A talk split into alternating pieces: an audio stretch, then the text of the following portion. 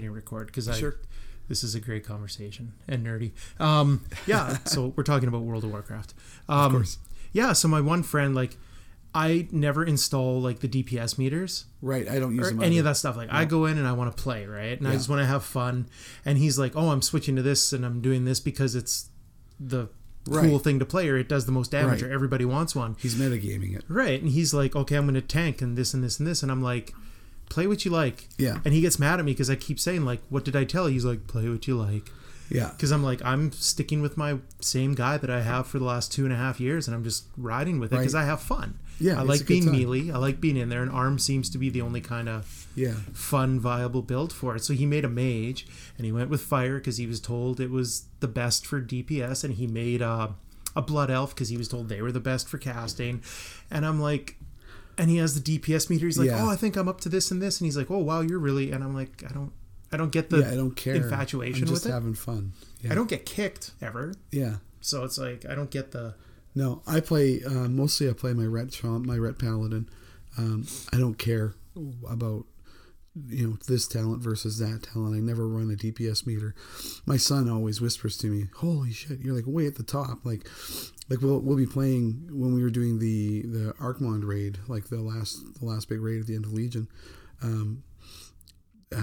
I just happened to be spec'd in like the primo spec. It was just because those talents to me made the most sense, that they were the most fun to play as, and I'd been using them for PvP as well as PvE because they just seemed to be like better for survivability for me, and then I just enjoyed running up to things and stunning it, and sub decisions make common sense though, right? It just made sense.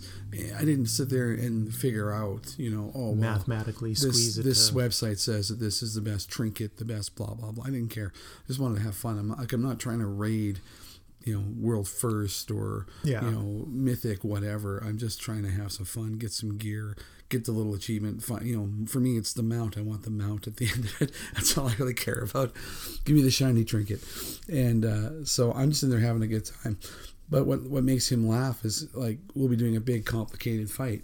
And I'm one of the last guys left standing. Like, if we ever, like, when we're learning the wipe, he's like, you're always the last guy left standing, like for the most part. Like the tank goes down, a healer gets popped, everybody starts losing their minds and running around and like freaking out, and you're just in there just going, and it's like, are you like looking around like this is kind of a nice place?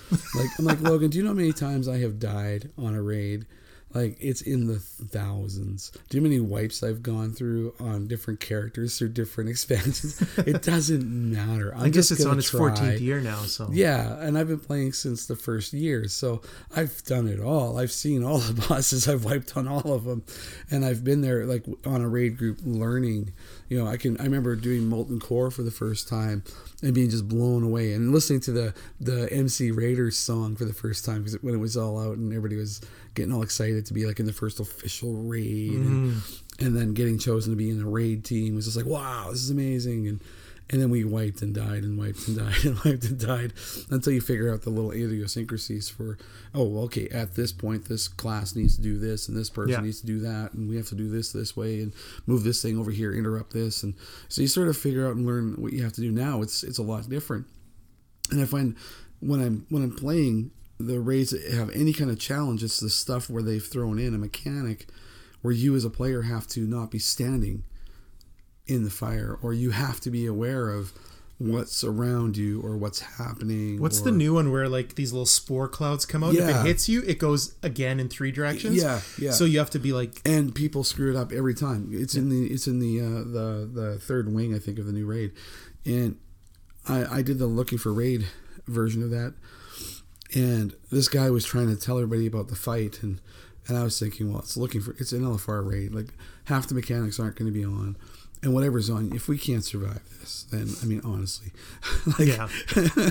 that group of people is going to drop anyway. Yeah. The guys that get annoyed will leave, and the rest of us that don't really care and are just trying to figure stuff out and have fun are going to stick around, and we'll die a couple of times and whatever. But I'm finding that the patience level of the players has changed a lot. I think that, and I kind of blame esports for this, because it's like everybody has it in their head. It's like when YouTube became kind of a big thing, and they all want to be a YouTube sensation. They want to be that next big YouTube guy, right? They want to be that superstar, that next ninja, that next whatever. So they're all playing the crap out of these games like, you know, Fortnite and whatever. Now there's this group of players in World of Warcraft that are convinced they're going to be the next world first group, but they're not anywhere near that level. They're not even close to that level. They have, like, they don't understand that you're not going to get to being a world first team unless you're in the world first team, and you're not going to get to there until you've grinded your way all the way through all the other crap, and somehow somebody recruits you because of some numerical mathematical thing that they figured out online where they've posted everybody's ratings, and they go, well, we need a shaman that can do this, and you seem to be one of the five that can do it. Let's invite you to our thing and try you out. And even then, you're not gonna, like, you're gonna be a 1% of players that's gonna be doing it. But everybody who's playing is convinced they're the next 1% of 1%, and they treat everybody else around them like they're a letdown because you're letting them personally down because they're not that 1% of that 1%. And it's like, that's not how it works, man. If you're that good, you have a group of players you're playing with who are also around that good, and you're not in LFR. If you're in LFR thinking you're going to be that guy, then you're playing it wrong. And LFR, well... Because LFR, for me, is really just a chance to increase your gear, see what the raids look like, and kind of decide. It lets you play in the big boy pool, but at the shallow end. Yeah. Raid. Yeah. Because raiding's a commitment. Like, I did it for years, and I it burnt me out because it's such a commitment. You have to give up a set amount of hours on a set amount of days where that's all you're doing, and it becomes like a second job. But in the meantime, you have to make sure you've got all your potions, you've got to make sure you've got all your food, you got to make sure you've got proper gems, you got to make sure you get the proper enchantments, you got to make the money to get all that crap together. It becomes a second job, and it just sucks the fun out of it for me. It's not what I want to do with the game. For me, I want to collect the things. I like to collect the appearances. I want to collect the mounts. I want to collect... Like, I have a sickness where I want to be able to build all the recipes in engineering. So on my engineering, my guys, and I picked mining engineering, and I think my engineering's at 23 because it's just I haven't taken the time to do it. My engineer is my hunter, and he's at max level right now. But I'm going through the list of the recipes I don't have, and I'm farming those dungeons to try and get those missing recipes. Not that I'm going to make any money off of making the item I can make with those recipes, but it's just, for me, it's more of the, I've got that recipe. I can make that thing that nobody wants, but I can make it. No, and I get that because, I've been running through like the original 4, right? Yeah. And trying to get just tier 1, tier 2 armor, and then whatever falls on from AQ, and I just want to see what it looked like, right? Because I wasn't there. And do you know who Asmongold is? I know As. I've actually played with him a couple times on Twitch. We're collecting pets. Wow. Because I just fell across him. I didn't buy the new expansion. I was burnt out. I didn't even do the final raid. I was just, I'm done, because I got to the point where I think I had done looking for raid, normal and heroic, and I was like, I don't want to waste every night grinding more, right? The only reason I still play is my son, because he plays and he's got a bunch of friends that play, and so they often go on and they drag me on, and then we'll have a group, like a set group of players, and some of his friends are really, really good. Like, they're so good. If they had encountered me when I was good, they would have kicked my ass in the game. Crap. Like, they're really, really good. They're good metagamers. They know what they're doing. They know how to communicate with each other very well. Like, they do arenas together a lot. Yeah, and I watch them, and I'm just like, I'm blown away. Like, my son always says, "Oh, come do arenas with me," and I'm like, I am not an arena player. You do not want me on your team. I will tell you right now, I am probably the worst arena player because I'm not. I just spam buttons. I don't. Dad reflexes are a real thing too. Yeah, and I'm not as fast as I once was at all. I know that. And absolutely, I'm fine in dungeons, but I know when I go PvP people, I can do fine in like a battleground. I'm fine there because what I'm playing, I have survivability. I know my class, but arena teams are a different beast. Like, those are people that have metagamed to the nth degree, and they know what they're doing. They know, oh, it's a paladin. Oh, it's a rep paladin. Well, to do this, I just have to do this. Watch for this spell. Do this and do this, and he's dead. And they just nuke you, and you go, yep, I'm a letdown. I think I still felt that I had like decent video gamer reflexes, and then the Fortnite craze happened. And then there's like 8-year-olds murdering you, right? I'm looking through a scope, and then when I finally zoom in on somebody, his bullet's like coming for me. And it just, my son played Fortnite a little bit And he looked at me, he goes, "Oh, I hate this game." And I said, "Well, then why are you playing it?" Like, that's what I feel like a lot of people feel that way. Yeah. But I like, because Xander and I did a season and a half, and we bought in, and they made like, you pay the $10 each for the season, and you buy a few skins, and like, I can see why they were making billions of dollars. Well, I know my son sunk at least $100 into that game because he bought a bunch of skins, and whatever, and that's and some sort of season pass type thing. And to me, if I'm not enjoying it, I'm not doing it. Like, I'm not willing to put money into that machine. If I played about 30 seconds of a game of Fortnite and said, "No, this isn't for me." I'm not into. It's a PvP game. I mean, it's all it is. You build. I don't understand why you're building things and then shooting at people. Like, that part of it was kind of lost on me. But I was watching him play, and he was really. He'd walk away from a night of playing it, and he'd be almost angry. And I was like, video gaming shouldn't make you mad. Like, this is enjoyment, right? Like, this is a thing we're doing for fun. So if I'm walking away from my game really angry, why am I playing that game? Like, it's time to go, wait a minute here. This is my thing. I put money in for entertainment. I'm not being entertained. I'm being annoyed. Oh, no. You're beating your head against a wall. And that's like, because you're one of 100 that gets dropped on an island. Right. How many of those people are way better than you already? Because it's not, your chances aren't 1 in 100. And it's not an even playing field. No, right? No, like, no. Like, you look at kids like that ninja kid, and everybody talks about him. And it's like, well, that guy does this for a living. This is his job. So I guarantee you, you think about all the hours you can put into it from you go to school or work, you have family, other things. He's still in that chair doing that thing. Yeah. That's his thing. He's going to do that thing until the next new thing comes along. And then he'll do that thing. And it's guys like Asmongold. Like, Asmongold has a crazy collection of mounts and everything else, but people give him things. Yeah. And he's also, he lives on World of Warcraft. So I can't imagine that being my life. I have no desire for that to be my life. Like, to live. This week, his best friend talked him out of it. He's actually playing a different game all week. Wow. And taking the leap. Crazy. So he's got 19 to 23,000 anytime I go and see what he's up to. Yeah. And they're all like finding him in game and handing him stuff all the time. And the donations are insane. Yeah. Like, yeah. All stream long. He's just, but I like him because he seems really lowbrow, and I just appreciate listening to somebody that just talk, because you can't. Well, I like that he isn't afraid to kind of ask that why. Why are we doing this? Like, when Blizzard comes out with the new expansion and everybody is either excited about it or not excited about it, he just sort of looks at it and he goes, "No, this is crap. I don't like this about it," or, you know, "Oh, I like this part of it, but the rest of this is crap." And it's the same with like Bellular Gaming and Ravenclaw and all those guys. Bellular, I enjoy watching too. Like, they all have differing opinions on things, and I like. I like watching them because I find them entertaining people. Like, I find them interesting to watch. When I was really into being a hunter, I wanted to be really good, so I watched a lot of Raven's videos, mainly for the rare pet teams, because that became my new challenge, was to go find that pet that could one-shot you and to tame it. To be the one guy that managed to not die and tame the damn thing. And so I do have a collection of really interesting pets that way, which my son loves because he loves to see the weird stuff. I love seeing people roll in with just weird shit, right? Like, and even like the battle pets, right? Like, I was going through my inventory this last night, and I didn't even realize there's a bone, and I thought it was just some crafting item. I looked, and it's a pug. Yeah. And so I'm like, this is awesome. So now I'm this giant, terrifying looking orc with a pug. Yeah. With this, I've got a pug that has a top hat.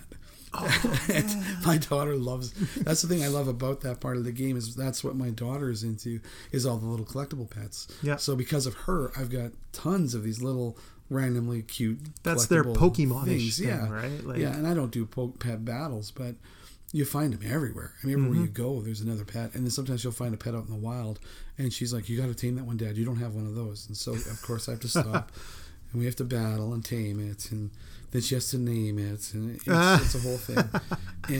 But I think that's time with her that is, you know, one-on-one, the two of us, and we're doing something together that she's enjoying. And I've created a character for her on my account that she just messes around with. It's like a level 4 mage.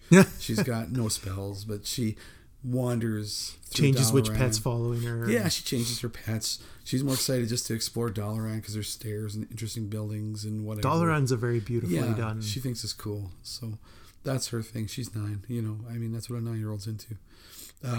It was the same with my son when I started playing World of Warcraft. He wanted to play really badly because he saw I was having a good time with it, and I was always talking to my friends, and so he would get on the voice chat. I gave him his own little headset, and he would, you know, yak away with everybody, and he would create. I probably had an army of level 1 to level 10 hunters at one point, and they were all dwarves, and he would get to a certain point in leveling where he would decide he wants to restart, and so he would just create a new hunter and level that guy to like he didn't 10. Like leaving the starting zone. No, he wouldn't leave the starting zones. He would just level him to the end of the start zone, and then he wouldn't delete the character. He would just leave him, and then he would start a new one. And so one night I got an alert from one of the GMs that my account had too many characters on it. And I was like, what are you talking about? You can't be right. And I looked on the realm list, and I had all these characters across all these different realms, because when he would fill up a list, he would just go to another realm. So I had to go through one night, and I asked him, like, which one do you want me to keep? Because I can't keep all of them. We got to get rid of some of these guys. And I deleted a bunch of them off and moved like the money to one of his characters on the realm. So he had like one character in each realm that had, you know, less than a gold piece, but I just didn't want to get rid of his cash on him. So, you know, you could probably give more money to him. Yeah, I could give more money to him than he would. You know, but it was just it was what he was doing for fun. He was having a good time, and now he's got his own account, and he's got no gold at all because he spends it as soon as he makes it, just like his old man. So. I don't know. See, and that's the thing. Like, I don't spend it on anything. I just like I'm doing the quest lines. I'm doing the world quests. Yeah. I've done all. Is it 10 dungeons? 10, 12? I can't remember. I've done them all on heroic. Yeah. And I'm not one of those guys. Like, I'm not in a decent guild, so like I don't want to go stand outside a door and be like, "Hey, take me in with you," right? So like that's where it ends for me, right? So then I just queue up for looking for raid, right? And do that once a week. Like I got a super cool. Mace where it glows purple and the gears on it are constantly moving and rotating and moving. It looks so cool, right? Yeah. And but yeah, like now I'm into the transmog things where I'm like, it's almost like having a Barbie, right? Like I'm picking different outfits for my dude. Son and I are, and we compete with each other. Like he'll go run the same dungeons I'm running at the same time to see what he gets versus what I'm getting. So it's kind of like a fun little comparison of what's going on in game. And what makes him mad is we did an Ixia. This was probably about a year or so ago, because I probably farmed that stupid mount for which one were you trying to get? Ani mount, the dragon. Never drop. Finally got the damn thing. Well, the same day I got the Ixia mount, I got the Stone Drake from Stonecore within an hour. Holy! My son was just pissed because he's like. Jokingly links me to the Onyxia mount, haha, I got it, and he didn't get it, and I got it. I said, haha, I actually did get it. And here, let's both ride ours. I sent him the screenshot, and then I was like, oh, I'm going to go try and run Stonecore a bunch. Maybe it'll drop. And he's like, oh, it's not going to drop. You already got a dragon today. You're not going to get another dragon. And I ran in there. I probably ran it and reset it like a dozen times. Going through on the last one, the damn thing dropped, and I said, oh my God, you're not going to believe this, Logan, but I actually got it. And he's like, no, you didn't. I said, no, come look at my screen. He came upstairs, and sure enough, I'm sitting on the Stone Drake. He was just mad. He just walks away. He's like, of course you got it. Of course you got that. You so, son of a blah, blah, blah. So I still have actually 2 dragons I don't have, so I'm still trying to get those 2. But I mean, that's the way that game works, right? Everything's a 0.001% drop rate of me. I noticed that because I was... And then the worst was I wanted to go through Old Karazhan because that's where you get Gorehowl. Yeah. And I looked at the numbers, and then I did that chess scenario by myself and wanted to die. Yeah. Because you're in there by yourself, right? Because it's old content, and I'm like, and you got to hop between the chess pieces and move them. And I figured it out once, took my chance, didn't get it. Yeah. And I've run the Headless Horseman hundreds of times. Have yet to get that stupid mount. If it wasn't on Mal'Khazar at the end, I probably would keep going back, but you have to get through the chest to get to him. yeah. and go up the spiral of the tower, right? Like, yeah. if it was some dude in the front door, I'd just walk in and out, right? Until yeah. I got it. Yeah. But it's just like, and I think it's like 8% off Melkazar, something if it's like even that high. It's not very high. Yeah. But some of the other drops are cool, but then I wouldn't be able to use them. Like, I think that's where like Light's Justice drops is also yeah. off of him. Yeah. Like, there's like 3 high-end name like famous Warcraft weapons yeah. that all drop off Mal'Khazar, and I'm like, fuck. It was such a pain to get to. Yeah, like yeah.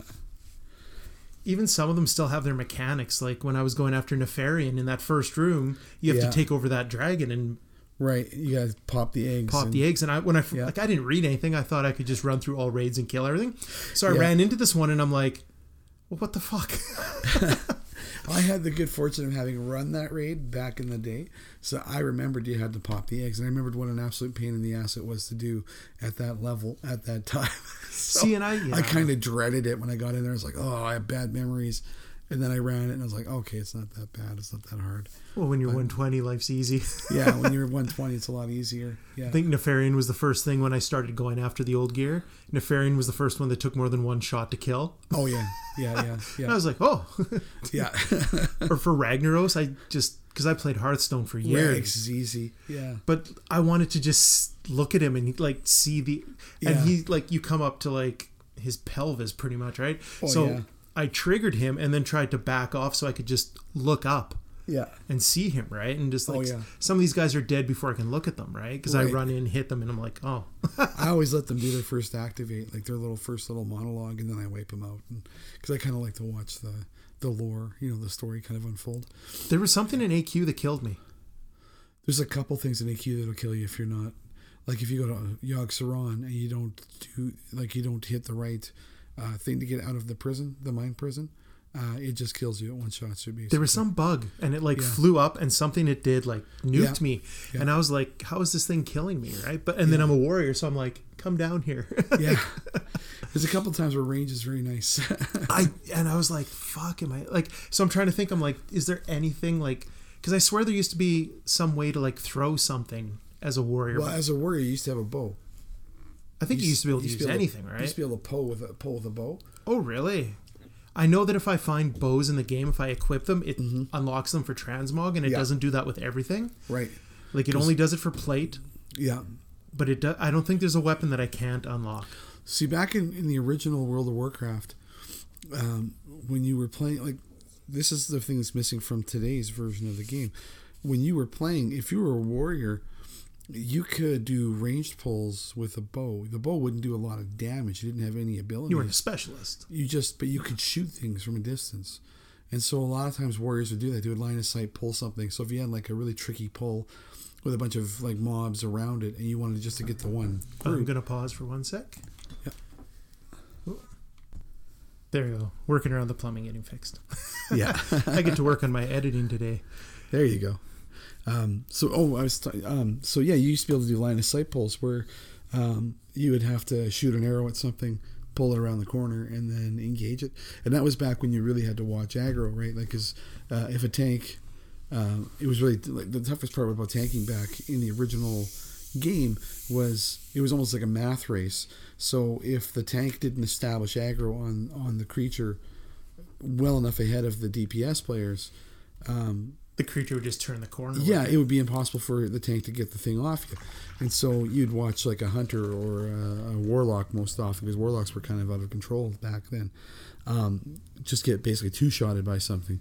And then they're down a DPS player until the fight's over. So yeah. It became kind of like that management of the aggro and managing the pulls. And I heard and tanking like got made easier, or like easier to hold aggro in Wrath. Yeah. But yeah, before that, warriors would lose... things all the time. Yeah, if you were a warrior player, you had to be really on top of your stuff. You had to be constantly, like you were basically taunting, shield slamming, taunting, shield slamming, taunting, shield slamming.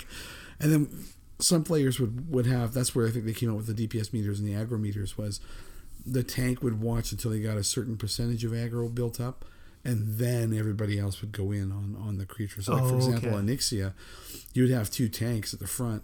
One of them would be trying to just generate as much aggro as possible because she was really notoriously tough to kind of hold the aggro on, and you would want, and she would do a debuff, I think, so you would have to like off tank. So one tank would build up, the second tank would build up right behind him, so that when this guy dumped his aggro, that guy would pick it up, and then the rest of the raid didn't get nuked by this thing. And everybody else would just start slow DPS. You know, he'd just be like, okay, apply a little bit of a damage tick, apply this, apply that. And then slowly the group would just start going in with their full, you know, damage. And you had to really watch. Whereas now, it seems like as soon as you engage that boss, everybody goes like balls to the walls. Oh, you're dropping like, your nukes on it immediately, they're like, right? Kill this thing now with fire. And everybody just goes apeshit. And there seems to be like no, like, slow control to the fight. It's just like everybody just unleashes their rotation immediately, and then you know, and that's where guys get mad. They're like, "Who lost it?" You know, because we aren't supposed to do that till the end of the fight or whatever. And it's like, well, I mean, it's not the way it used to be back in the time. You used to really have to carefully manage all of your, and I think that's what people are having a real hard time with right now with the current build, is it went back to the global cooldown, which is where it was at the beginning of the game, where the global cooldown really meant you had to watch your stuff. So you had a trinket ability, but it was on the same timer as a potion. Oh. So you would have to look at your mana and decide, do I need to take a mana potion now, or do I use a healing totem or a mana totem? And then when the mana totem comes off the timer, potion. And then you would have to time out what you were going to do. So you had to really sort of plan your rotation, which was a lot more involved than it is now. And on top of that, you were trying to manage whatever mechanic they had in the game. Like I remember when we were doing Zol Grub the first time, there's this whole fight where you have to turn your screen to a top-down view because the ground fills with all of these explosive eggs. And when they blow, they have an AoE, so they affect a certain area. Mm-hmm. And you can't avoid somebody in the raid hitting one of the eggs, because somebody inevitably will forget to top down and hit an egg, and they're going to kill somebody beside them. And so as the healer, I can't die. I have to stay alive. So no pressure. I had a macro designed to flip the mouse, so, and then to flip it back. So you had to learn how to do that shit to play. And I had macros designed so that it would burn 2 cooldowns and cast a spell on player X, which was always the tank. If I saw the tank was going down, I needed to throw my Hail Mary heal and then start just focus healing on that guy. So you had to really manage your playing as a player. It was pretty intense. I remember like spending hours designing macros and stuff. And holy crap. You know, like casting macros, use this, use that, and, you know, rearrange the camera, pivot. If you had to turn around real quick, because there was like a blinding flash effect, it would stun you if you didn't turn around immediately. You would have to like quickly hit a button to flip your guy around so you didn't get blinded, and then turn back around again. And so, I mean, it was really intense for a while, but that burnt me out. Yeah, from raiding. And that's Asmongold. Like, I didn't buy the new set, and I was kind of burnt out on it. And then I don't know how I tripped across him, and I started watching, and just. He's usually pretty high on the Twitch streams. Yeah, it must be, or like a YouTuber. He popped up somewhere, right? And I'm like, I just like the way he explained it. I like the way that he talked about it, and I like the way that he didn't cut any crap, right? Like, I like his I don't give a shit attitude about it. Like, he doesn't care. And I love like when he kind of pokes fun at the guys and gals that take it really, really seriously, but then he also takes it seriously. Yeah.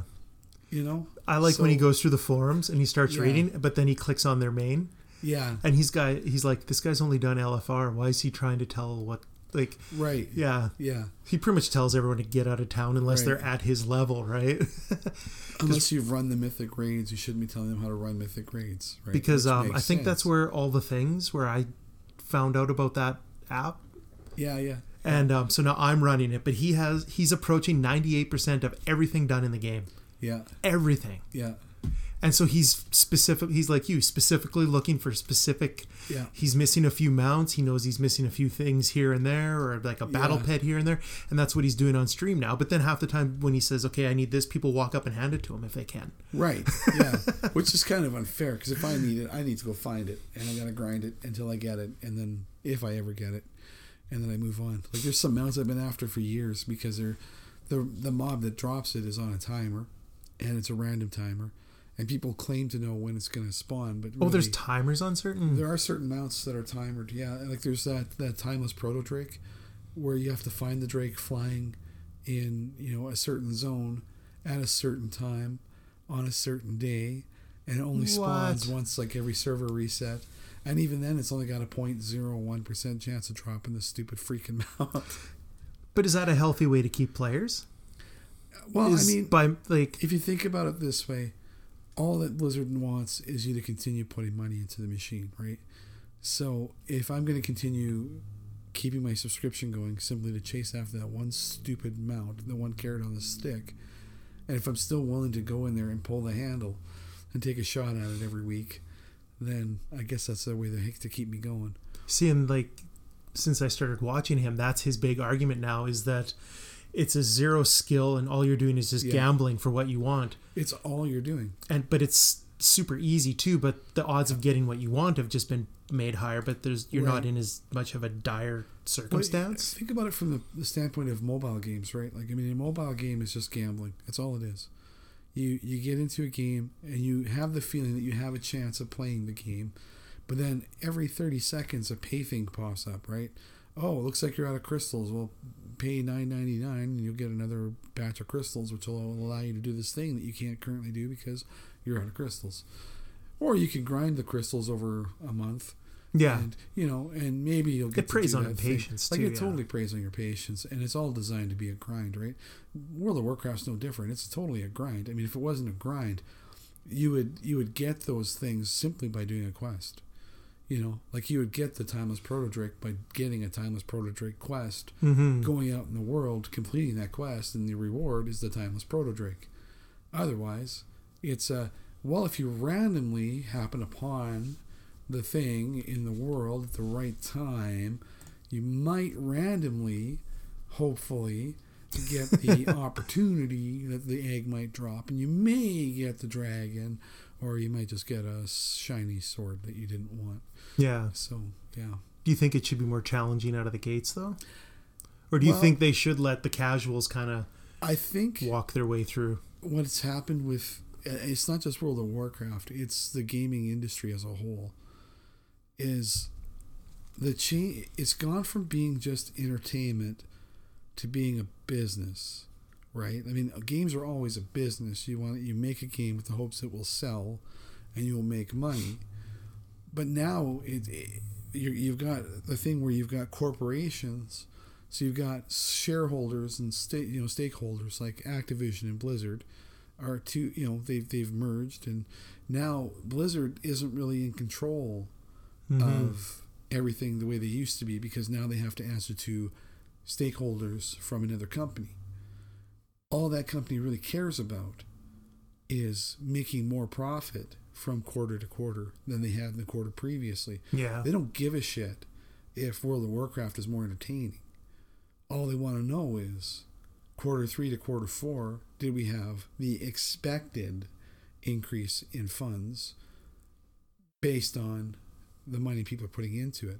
If you look at their Destiny 2 game, which they're now currently selling at $29.99, as they say. Didn't we just get it for free? Well, it's come out, it only came out, 6 months ago, 7 months ago? It's in the last year, yeah. Within this year.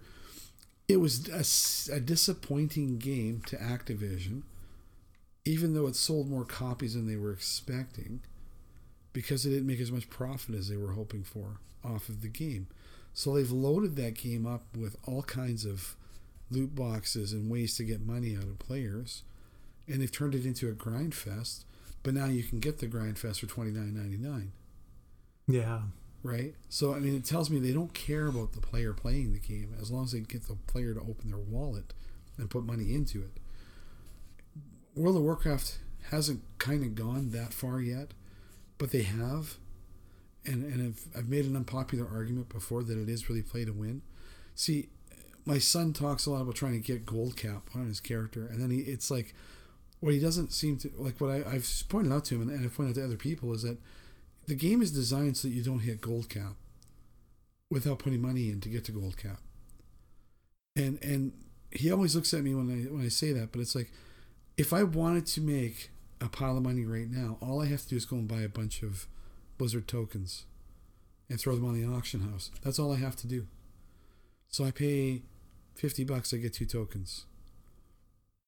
When each token sells, I'm getting about 250, 230,000 gold. I'm essentially buying gold in the game if I do that. Wasn't that their system to get rid of the gold farmers that were... Well, that's what they'll tell you. But that's not how it works. And so they say that, but then they come out with a mount that costs you 5 million gold. Well, who doesn't want the 5 million gold mount? It's a giant brontosaurus. 4 people can ride it. It's amazing. Of course you want to be the guy that can drive that thing around the mount. You shouldn't have told me about that. But well, I know it's there, and I know how to get it, and it's not going to be from making bags or doing this or doing that or playing the auction house for a year. I just simply go throw some money into the pot and buy them out. Yeah. I mean, that's really what it boils down to. Is that the intent of the game? Probably not what they intended when they put the token there. But they built that system right into their own game. Yeah. And I know their intent was to get rid of like the, you know, the Chinese, Japanese gold farmers, but they've created their own gold farm and their own way. Well, they it's like undercutting. They made their own system. Yeah. And they've given you the ability to just throw money into it. I mean, you have the ability to buy a mount. If you see, well, there's a ton in the store. Yeah, you go on the store, you go, and they're not cheap. For $50, I can buy this mount. Well, what are you getting for $50? I'm getting a shiny pony that doesn't really exist in the real world. But my son did this. He went and he bought a Blizzard ticket for last year. Oh, the BlizzCon virtual ticket. He wanted to have the stupid blimp. Okay, the blimp is cool, but is it $60 cool? I mean, yeah, but there's kids paying $15 on Fortnite so they can floss. So exactly. That's the system.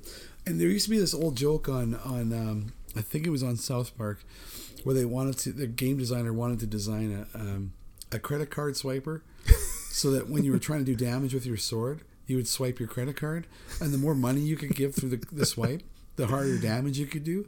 And that's pretty much what it's become. We're not very far off from that if this is what we're already doing, you know. And I'm just as guilty of feeding that system as anybody. I just bought Spider-Man for PlayStation 4, which was an awesome game. I really enjoyed the game. But then I stupidly also bought the downloadable content pack, which is like 3...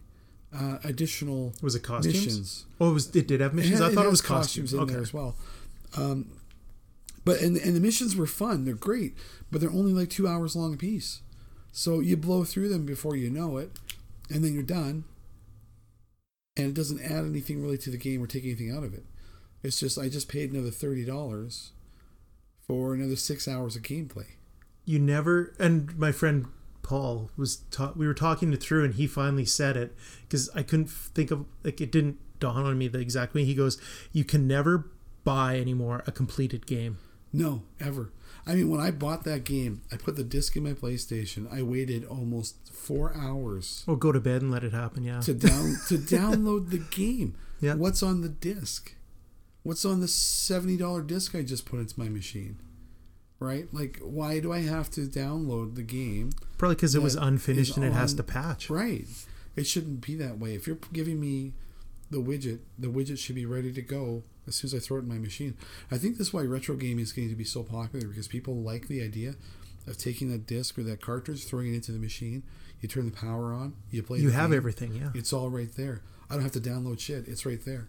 I can play it. I'm good to go. Off I go. Even the newest Zelda has 2 download content packs. Yeah. Like, why? Just give me the game. You never get a complete game. No. I can't think of one. It's that games as a service model, right? You know, and I mean, I've been playing a games as a service model game for 14 years, World of Warcraft. Yeah. You know, I've put in a sickening amount of money into that game. It has never changed from $15 a month. Never. And I don't think they've ever wavered on free to play. No. No, they got free to play till level 20, and then they limited what you could do. Which is probably 3 hours of work now. But yeah, it's all 3 hours. It's really just enough to give you a taste of how to play the game. Yeah, and you can't chat with people, so they were smart enough to do that. Oh, did they remove whispers? You can't whisper. You can't talk to people as a level 20, as a free to play player, and that's just to keep people from creating free to play accounts and spamming gold sellers and crap like that. Yeah, but then they just go buy a disc for $1 or $2 or whatever it is at the EB Games, and they install it create that account, create a new account, create a new account, create a new account, right?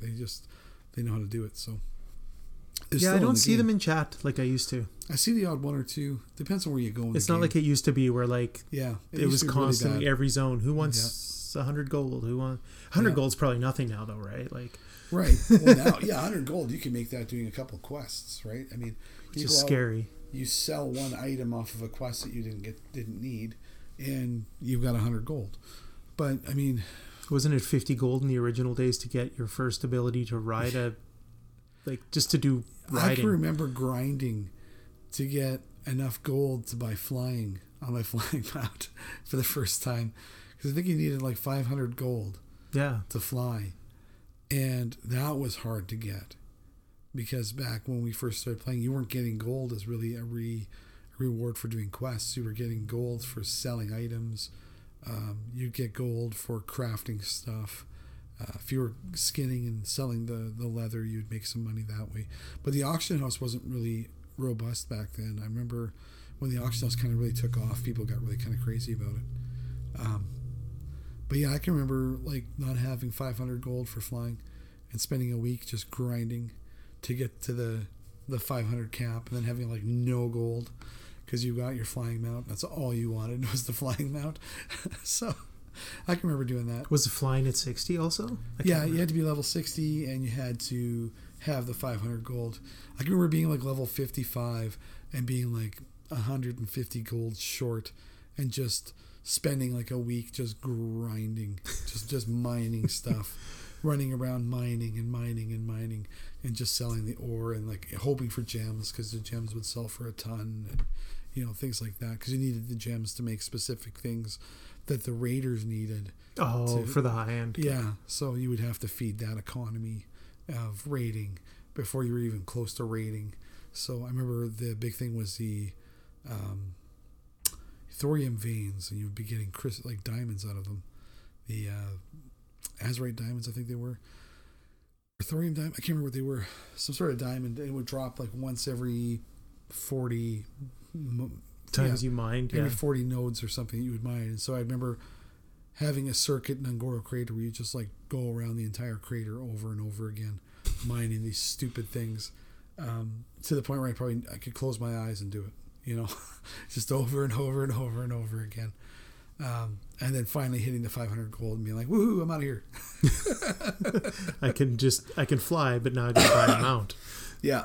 I remember I had to make enough gold to be able to afford to fly to where I needed to go to get the mount, and then to be able to fly. Yeah. So, yeah, I remember it being pretty painful. I've heard that they regret flight at some times also. I think so. Because there's an expectation with flight that being able to fly allows you to skip all the content, mm-hmm. right? You can get anywhere. And the other argument, I think, was that it ruins PvP. If you see someone coming, you just jump on your thing and fly away. Well, and not being able to do combat while you're mounted is really goofy. But even when we got to do, when we did the first big expansion, we went through the Dark Portal and you were in the Blasted Lands and all of that stuff, there were a couple of areas where they had a PvP kind of PvP centric world PvP, capture the tower kind of stuff. Cool. Yeah. And so you would have guys that would sit on those little floating islands above the PvP thing, and they would just watch to see how many players were in the area, and then they would then go and take over the thing if there was nobody around. And as soon as people showed up, they'd bugger back off up to the islands up above, and so it became kind of a game to get enough rogues up on those little islands to nuke the guys that were up there trying to hide out before they could flip the PvP stuff over. Because you would need to have that little town flipped to your faction in order to access a vendor that was inside there that you needed for a special weapon or a specific Kim Murphy sold a recipe or what have you. But you couldn't get access to that guy unless your faction controlled that little town. So people were constantly flipping it back and forth between Horde and Alliance. Isn't there a zone right now like that? Yeah, there is. And I've got to wait for it to flip Alliance and go back to Horde before I can attack that Lion's Roar. Yeah, the big 40 person thing. Yeah, that's kind of the one nice thing about the way things run right now. Back when I started the game, if you had a world boss that was a 40-person world boss, you had to plan to go after it. You had to have a group of 40 people willing to get on at the same time, meet you there, and then you'd have to plan a raid to fight the thing. Whereas now you've got the looking for group finder thing, and you can just go, well, I need 40 people. Oh, yeah, you click the eyeball and you're there. I'm there. I'm in. Let's do it. Kill the thing. Move on to the next thing. So for that, it speeds things up greatly. But it also kind of kills the socialness of it because nobody talks to anybody. So you get into this 40-man raid. Nobody says a word to each other. You nuke the world boss. Everybody just separates. Yeah. Group just dissolves. Everybody goes back to their thing. Leave group. Done. Yeah, we're all done. Thanks again. Thanks for that. You know, wham, bam, thank you, man. We're done. And everybody moves on. But back when I started playing, it was very much a social activity. Like it was a thing you did with your friends for that social component. Now that's gone from the game. That's one thing I think is really missing. I think that's why I'm not really as sucked into it as I used to be, because it's missing that social aspect to it, right? Yeah, like I know, once again, Asmongold was bitching about sharding because they talked about bringing that in for Classic when it comes back. Yeah. See, and that's the big argument. They say it's going to be the original game, but then they're like, but we might add Raid Finder, or we might add this. If they add anything, it's not the original game. I didn't play it, so I don't have I played all the way through it, and it was really a challenge because, for example, if you you play a warrior, warriors back in the original version of the game didn't have a self heal. I find it weird that I do have one, right? I have to kill something to heal on the next thing. But you have a heal. And it heals a lot. And back in the day, my buddy Chad played a warrior all the way through. And how much time did he spend sitting and eating? Well, he and I leveled together. I was leveling as a healer. He was leveling as a tank. And then we had a buddy who was leveling as a DPS. So the three of us would team up together. The Holy Trinity, yeah. And we would run off and we would do content together. But on the days where he was on his own, he really struggled because he couldn't pull 3 or 4 mobs. And you'd have to fight one thing, hope you got it. He'd have to fight one thing, hope he killed it, hope the other thing didn't aggro. Right. If he got 2 things on him, he was dying and doing the corpse run back to his body. Sit somewhere safe, eat. Yeah. Eating and drinking, I don't feel is even a thing anymore. Blowing through bandages crazy. I remember first aid was a thing. When's the last time I crafted a bandage? Yeah, you had to make bandages, and they actually helped. Trade skills, do they even matter? Can you make something that's better than a drop? The only thing that matters now is the mounts, right? I mean, that's the only thing that really matters right now. Yeah, I've heard that, and that's I didn't even bother. I remember I picked up engineering and started making a few cool things, and it's nothing's actually... The one that still was kind of useful until I got the mount that had the guy that could fix my armor was the little thing on the ground that you could click on. Yeah, the auto hammer. Yeah, the auto hammer. Or the repair bot. The repair bot was good. Yeah, and I had that, and that was useful until I finally could afford the one mount, right? But see, when I was originally playing as a shaman, one of my favorite things was I had 2 resurrections because I could do a resurrection spell as a shaman. I had my Onks, so I could self-resurrect. But then I also had the Gnomish Belt, so I could run up to somebody and I could defibrillate them and bring them back. So I had 3 shots at it during a fight. Holy. So it was pretty handy that way. Okay, gonna pause again. Shifting gears. The conversation continues. Yeah, we can walk away from World of Warcraft an hour later. Sure.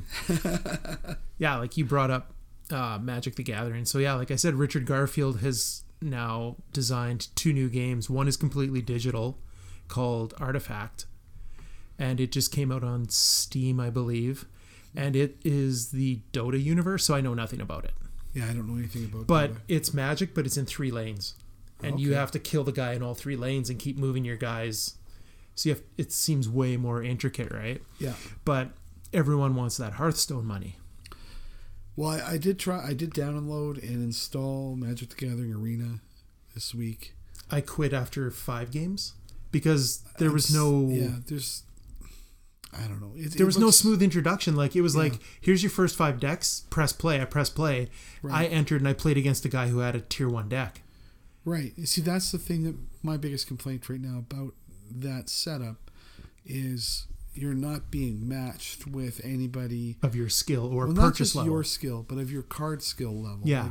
Like, so I mean, and if you have never played Magic, it's very pay to win in a way. I've played for a long time, not competitively, because I did try to competitively play for a while. And I found I just got tired of sinking all this money into this thing. It's supposed to be a fun hobby. It's supposed to be something you can just do. I like the chess factor of it. You know, the outplay your other player. The competing against somebody, trying to outwit them, brace them to zero, basically. I like that portion of it. I don't like the... Oh, it's going to sound so harsh. I don't like the attitudes of a lot of the players. I'll call them metagaming assholes if you don't want to. Sure. There's a lot of players in the local player community who I've witnessed personally taking advantage of players that are not of an equal skill level. I've seen players push around younger players who are trying to get into the game and cheat to beat them in a game. And I don't like that aspect of it. To me, I think that's part of the video game culture of the wanting to be the best at something regardless of the cost, right? I'm willing to cheat to win. I'm not willing to cheat to win. I want to have a good time. Yeah. I'm not there to play. I mean, look, if I wanted to go there and play the absolute unbeatable card game, you could build that deck. It'll cost you probably about $10,000, but you could build it. And most people who are playing a game like Magic have invested thousands of dollars into their cards just because of the blind purchases, the need to purchase specific cards. It's 4 sets a year, and you probably need to at least buy 1 to 2 boxes. At least. So at least $250 to $300 at least, every 3 months. Yeah. And so that really got wearing on me. I don't like investing that much money into something that I'm trying to do for fun.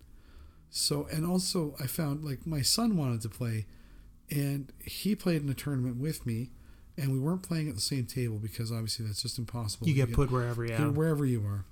And he told me that the player he was playing against openly cheated, and he wanted to call a judge over to the table, but this guy browbeat him into not calling a judge. And had that guy not gotten out of there before I had known who he was, I would have put him over a table and spanked him in front of the whole group. Because that's just ridiculous that an adult would do that to a kid in a card game being played for no monetary prize. I mean, it was ridiculous. You're going to bully a kid into accepting you beating them when you didn't clearly beat them in a card game. It's, to me, that just, it soured my whole... It was actually the last tournament I ever played in. It turned me off so much. Yeah, and I don't even show up at Friday Night Magic because those same people are still there, and I don't want to play. I'm not interested in playing an adversarial game of Magic. I want to have fun. But then you wonder why the attendance goes from 20 to 30 on a Friday night to 12. Yeah. It's because toxic players will kill the any kind of culture they're involved in. Yeah. You can have the best game in the world, but if the player base that shows up is toxic and they're tainting that pool, people are going to stop showing up. It'll work with HeroClix. It works that way with Magic. It works that way with video games. I like how you brought up HeroClix. Well, I know, like, you were really into HeroClix. I never got into it. I stopped because it has... It seemed like it was the same culture of people, so I didn't bother. And I moved to Magic, and I was like, this is refreshing. It's awesome. Because, like, there was Chris. There was Lorena that I knew. Right. Kent Little is an amazing guy. Merv's there. He's pretty casual. There are great players in the city, for sure. But I would put it at 25 to 30% of them are great guys that will help you, tell you what you've done wrong. And now it's probably over 50% are just assholes, right? And like, HeroClix. It's the same with anything. I mean, even if you're looking at Games Workshop games, same thing. I got into playing that with my son because he really wanted badly to play. It's a gigantic financial investment because those stupid little models are not cheap. They're $60 a box for one unit. For an army that's not even like pewter anymore. It's not even painted. No, you got to assemble it and paint it. But for me, that was part of the draw, was to have that time with your kid where you're doing something together. We would create things together, and then we went and we played one game in a store, and it was such a giant turnoff. We've never played against anybody except for each other since. I still have from the relaunch somewhere yeah. around here, and I still haven't even finished building them because it was just eh. If you go on my Instagram, you'll see pictures. I've got a whole army of orcs, and I've got an army of dwarves. The dwarves are my son's army. Okay. The orcs are my army. And that's just what we liked, so that's what we painted and played. But we don't do anything competitive anymore because of that. That culture is just so toxic. We don't want to dive into that pool. Yeah. Well, there's your percentage of the pay-to-win guys. Yeah, totally. And they might be even nice people, but they have the best of everything, so you're not going to compete with them. No. And I play a lot of EDH, which is the Elder Dragon decks, the 100-card singleton decks. And I play them because EDH players are usually players that aren't interested in crushing somebody. They're interested in either winning Magic in interesting and different ways or just seeing what will happen. That random chance of you have 100 single cards in the game, depending on the color of the general you've chosen. And every time you play it, it's a different deck because you can't really control when it's 100 deep, what 7 cards you're going to pull when you pull your first 7 cards. So I like that aspect of it. It's a lot more fun. And also it's always multiplayer. Yeah. So it's not you versus one person because half your strategy goes out the window when you see what the other guy's playing. When, you've got your 100 blue cards and somebody across from you is playing 100 red cards, you go, oh, nuts. It's going to be a red versus blue over here because that guy's going to be trying to burn you down and goblins till next Wednesday. And that was the last piece of Magic that I hung on to, and I think I still have a commander deck sitting here somewhere. But even those Wednesdays fell apart, and you get people that find the 100 best cards, and it's just there's always the tryhards, right? And yeah. I play pretty casual. My son's got some friends that play, so he and I get together with them and we just play Magic. And I have a bunch of EDH decks put together. That most of them are pre-bought decks out of the store. Deliberately not meddled with at all, just left exactly as they are. And I did that for balancing, so that we have, if somebody comes over and they've never played it before, I can go, try this. And they can try it. And I know that deck is difficult to beat. And they actually have a chance of beating us. It's tuned for them, yeah. It's tuned, yeah. I could set up that way. And then I have a deck that I've built for myself, which doesn't win a lot of games, but it's just fun. I like the fun interactions that happen. I like to win games in unusual ways. If I can win by making you draw too many cards, that's awesome. Like finding ways to break the game into things. The last game we played, actually, I held the entire table hostage with a card while I was trying to set up my combo to beat them all. And I won by making them all draw through their whole deck. That's hard to get people to deck.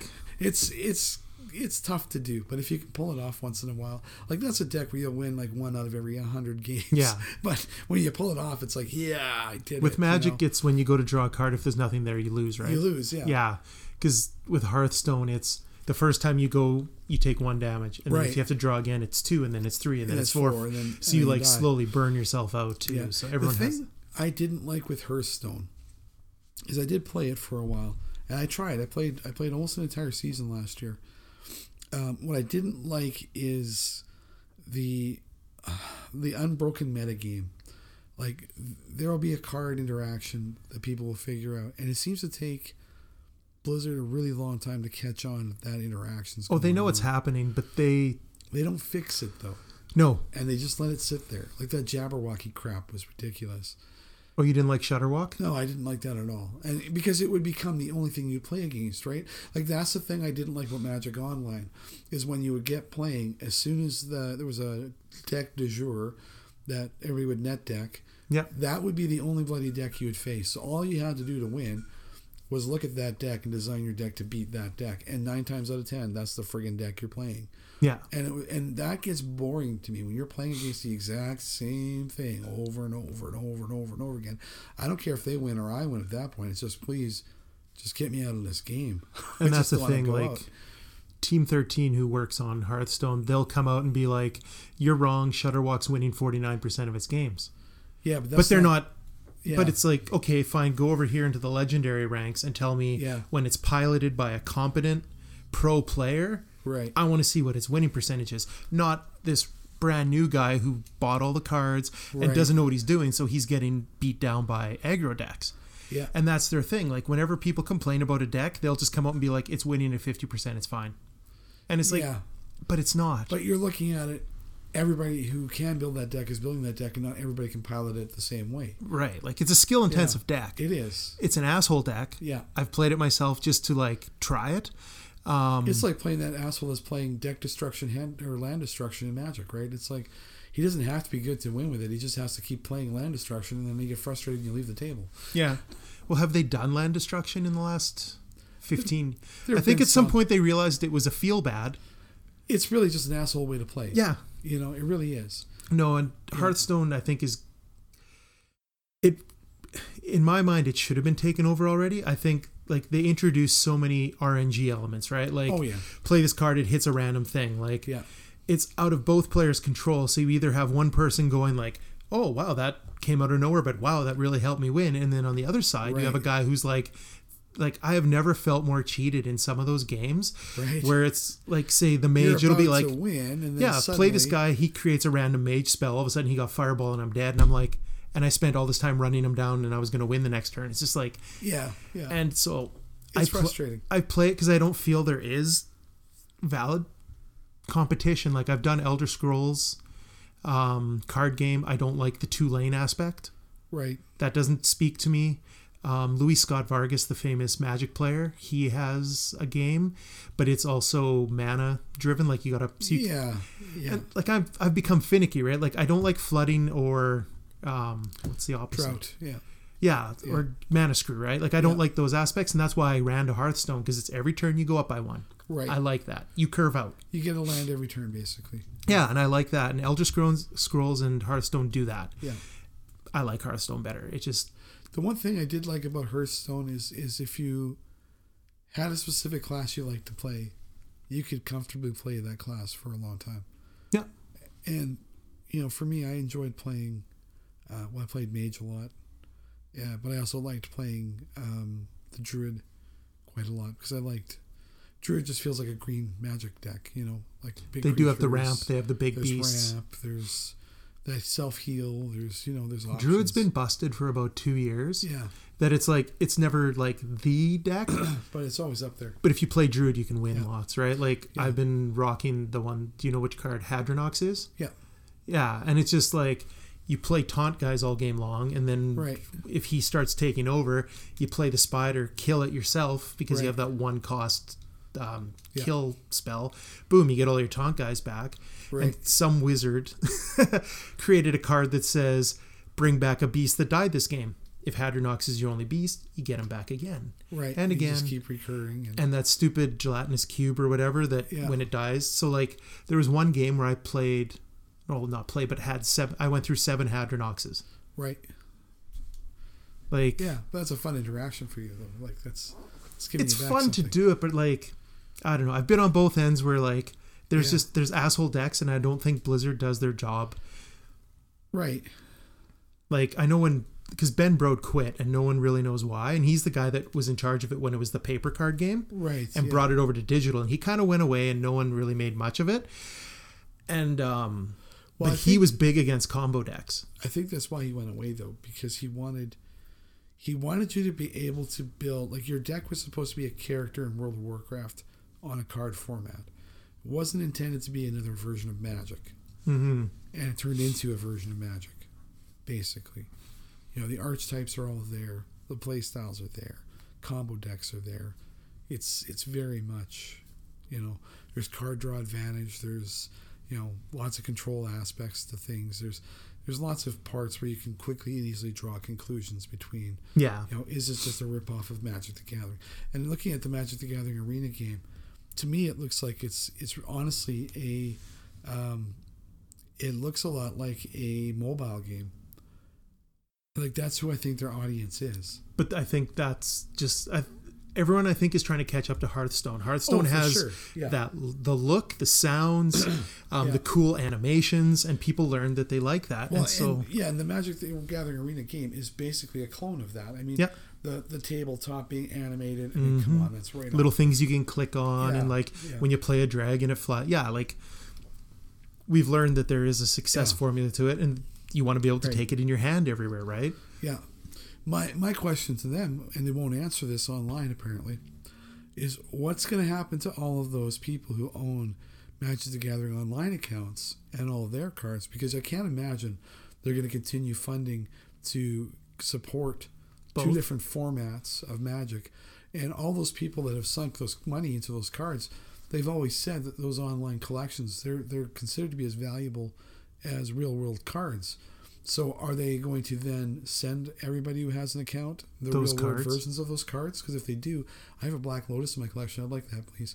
And and then I can buy a second home. And I can buy a second home, and I can retire. And, you do? That's impressive. Yeah, I got lucky. And because that's where I'm kind of concerned, because I do have money invested in the online game from years of it being around. I mean, it's been around for forever. Wasn't it at one point? Because I remember Greg used to play it in the store. Yeah. All the time. But I thought it was if you completed a set, you could cash it out and they'd mail it to you. Yeah, you could collect an entire collection and then you could submit it to them.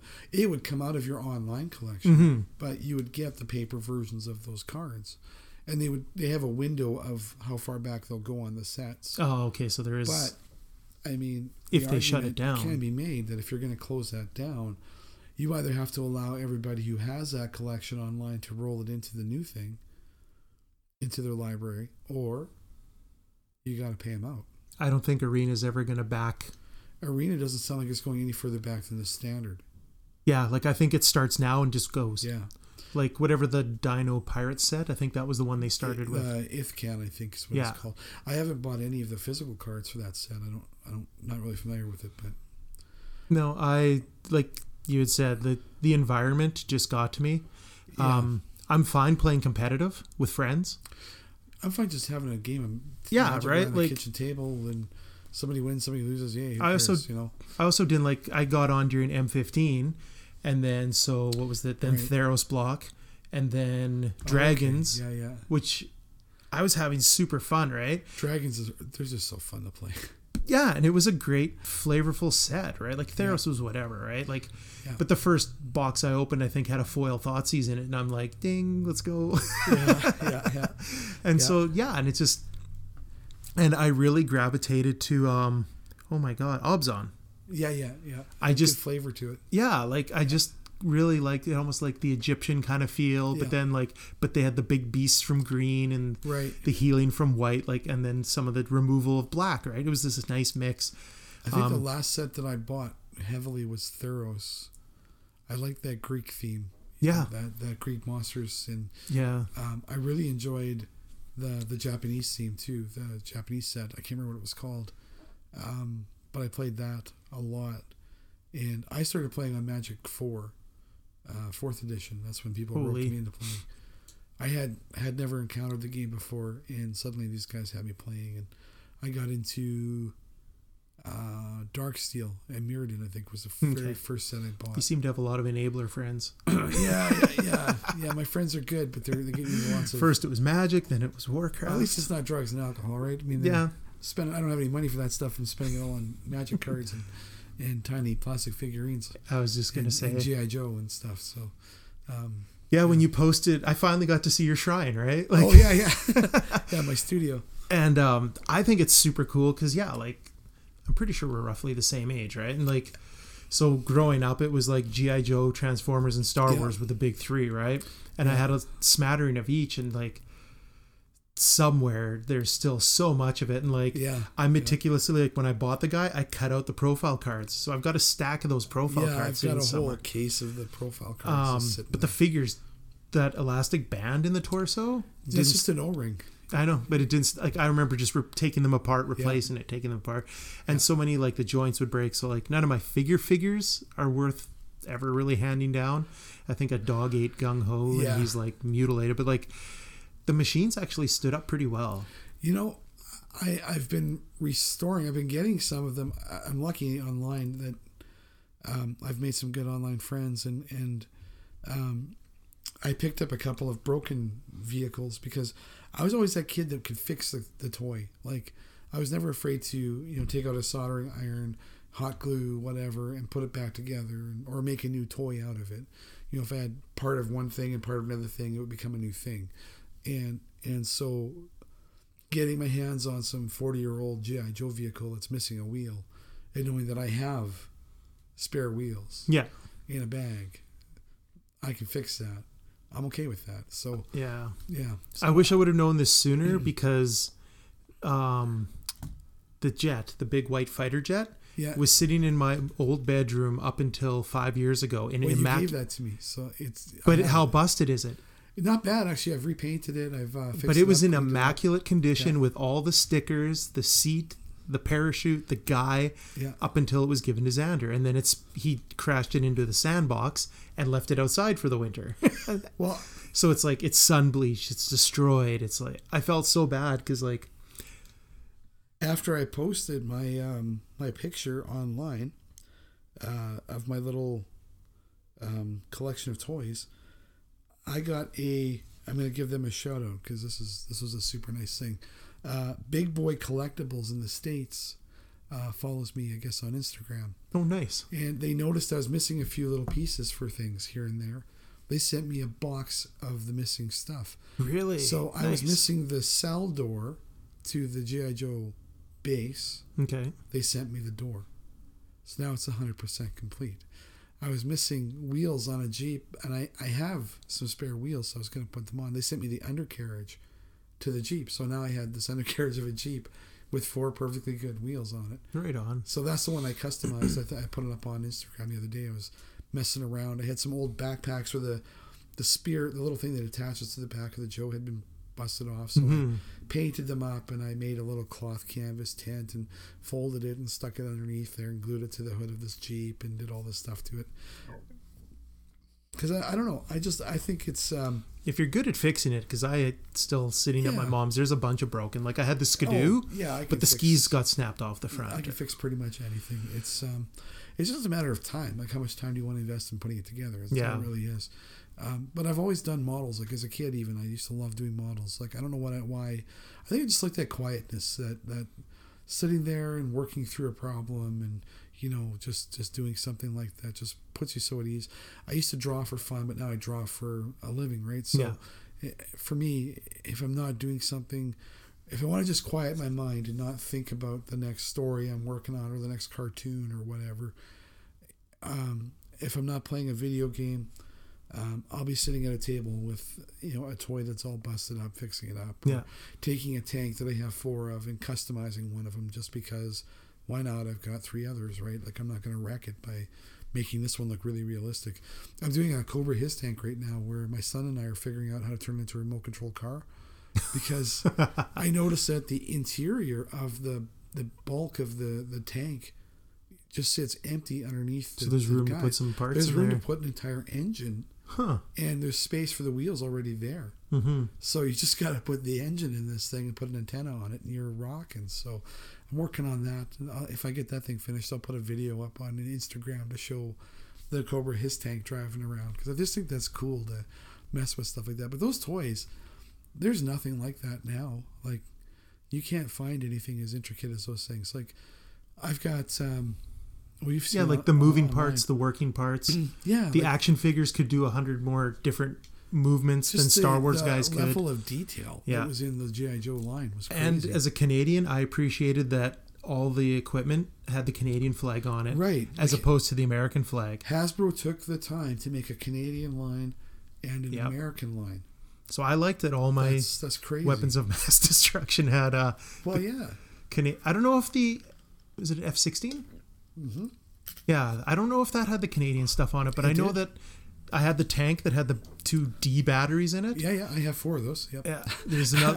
If Xander ever stops looking, I'm sure he doesn't care now. He was using it for stop motion videos. It works. Yeah, but because it looks like a real tank. Like there's nothing, like you said, there's nothing with that detail. The level of detail is insane.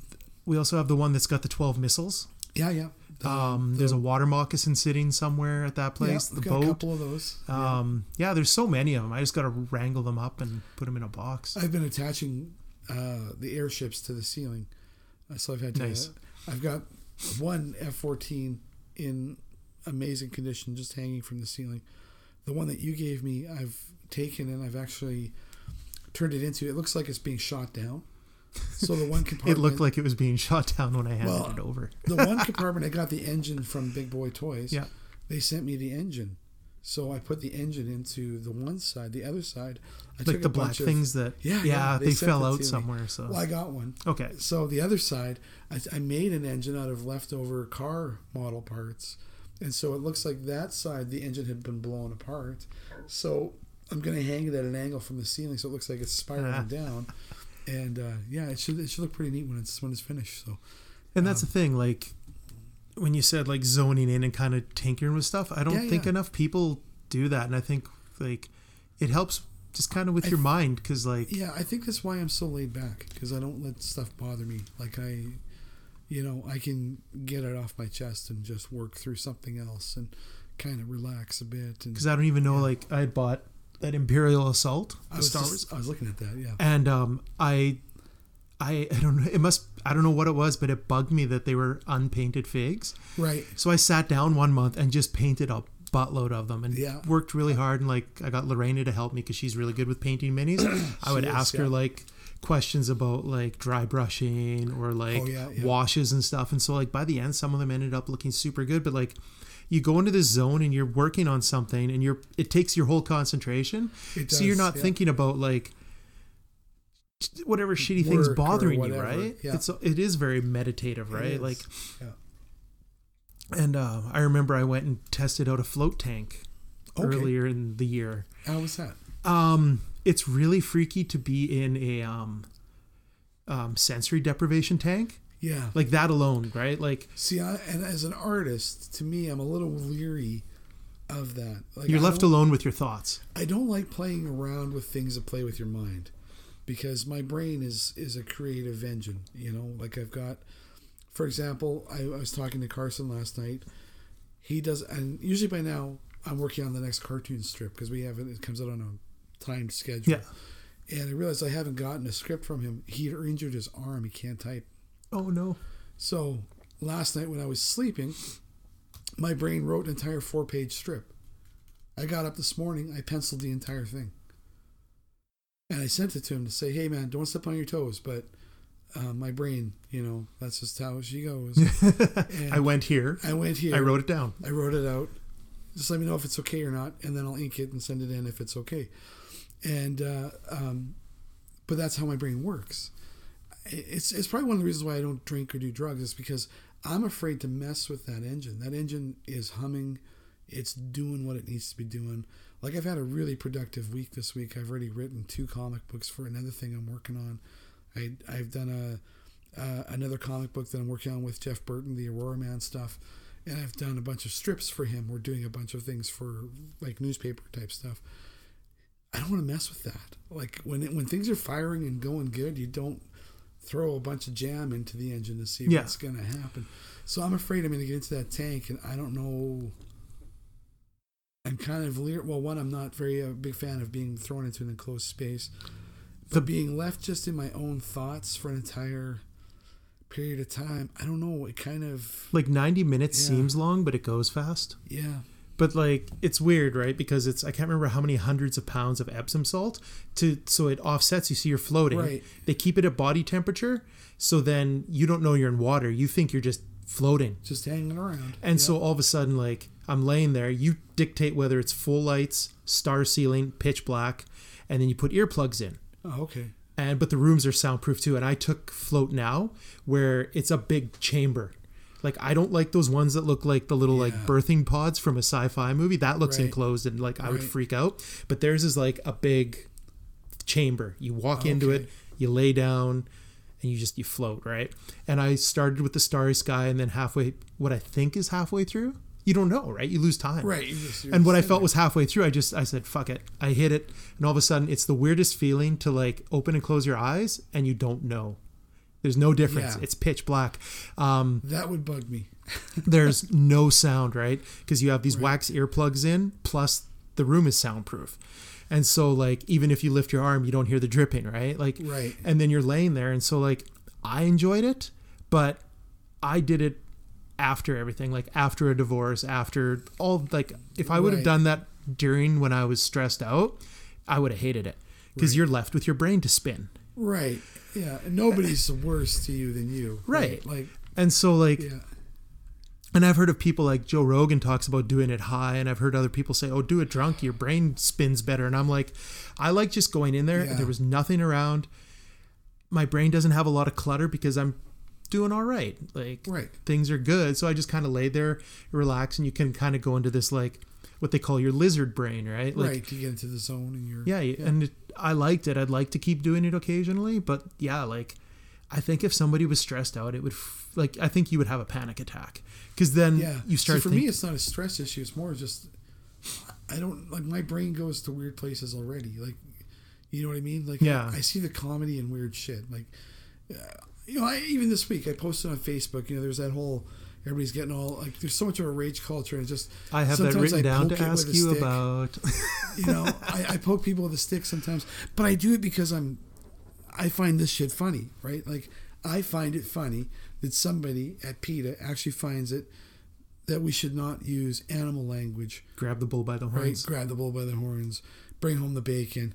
Blah blah blah. I think if that is what you have kicking to worry a dead horse. About, right? Like that's really what you have to worry about. But there's someone genuinely upset by that. Right. Which somebody is really mad about that. And I thought I knew the people on my Facebook feed, but no. I guess that came out the same week as the Christmas song, right? There was also the Christmas song, and then there was a video. What is it? Baby, It's Cold Outside? Baby, It's Cold Outside. I don't even know it. And there was a thing about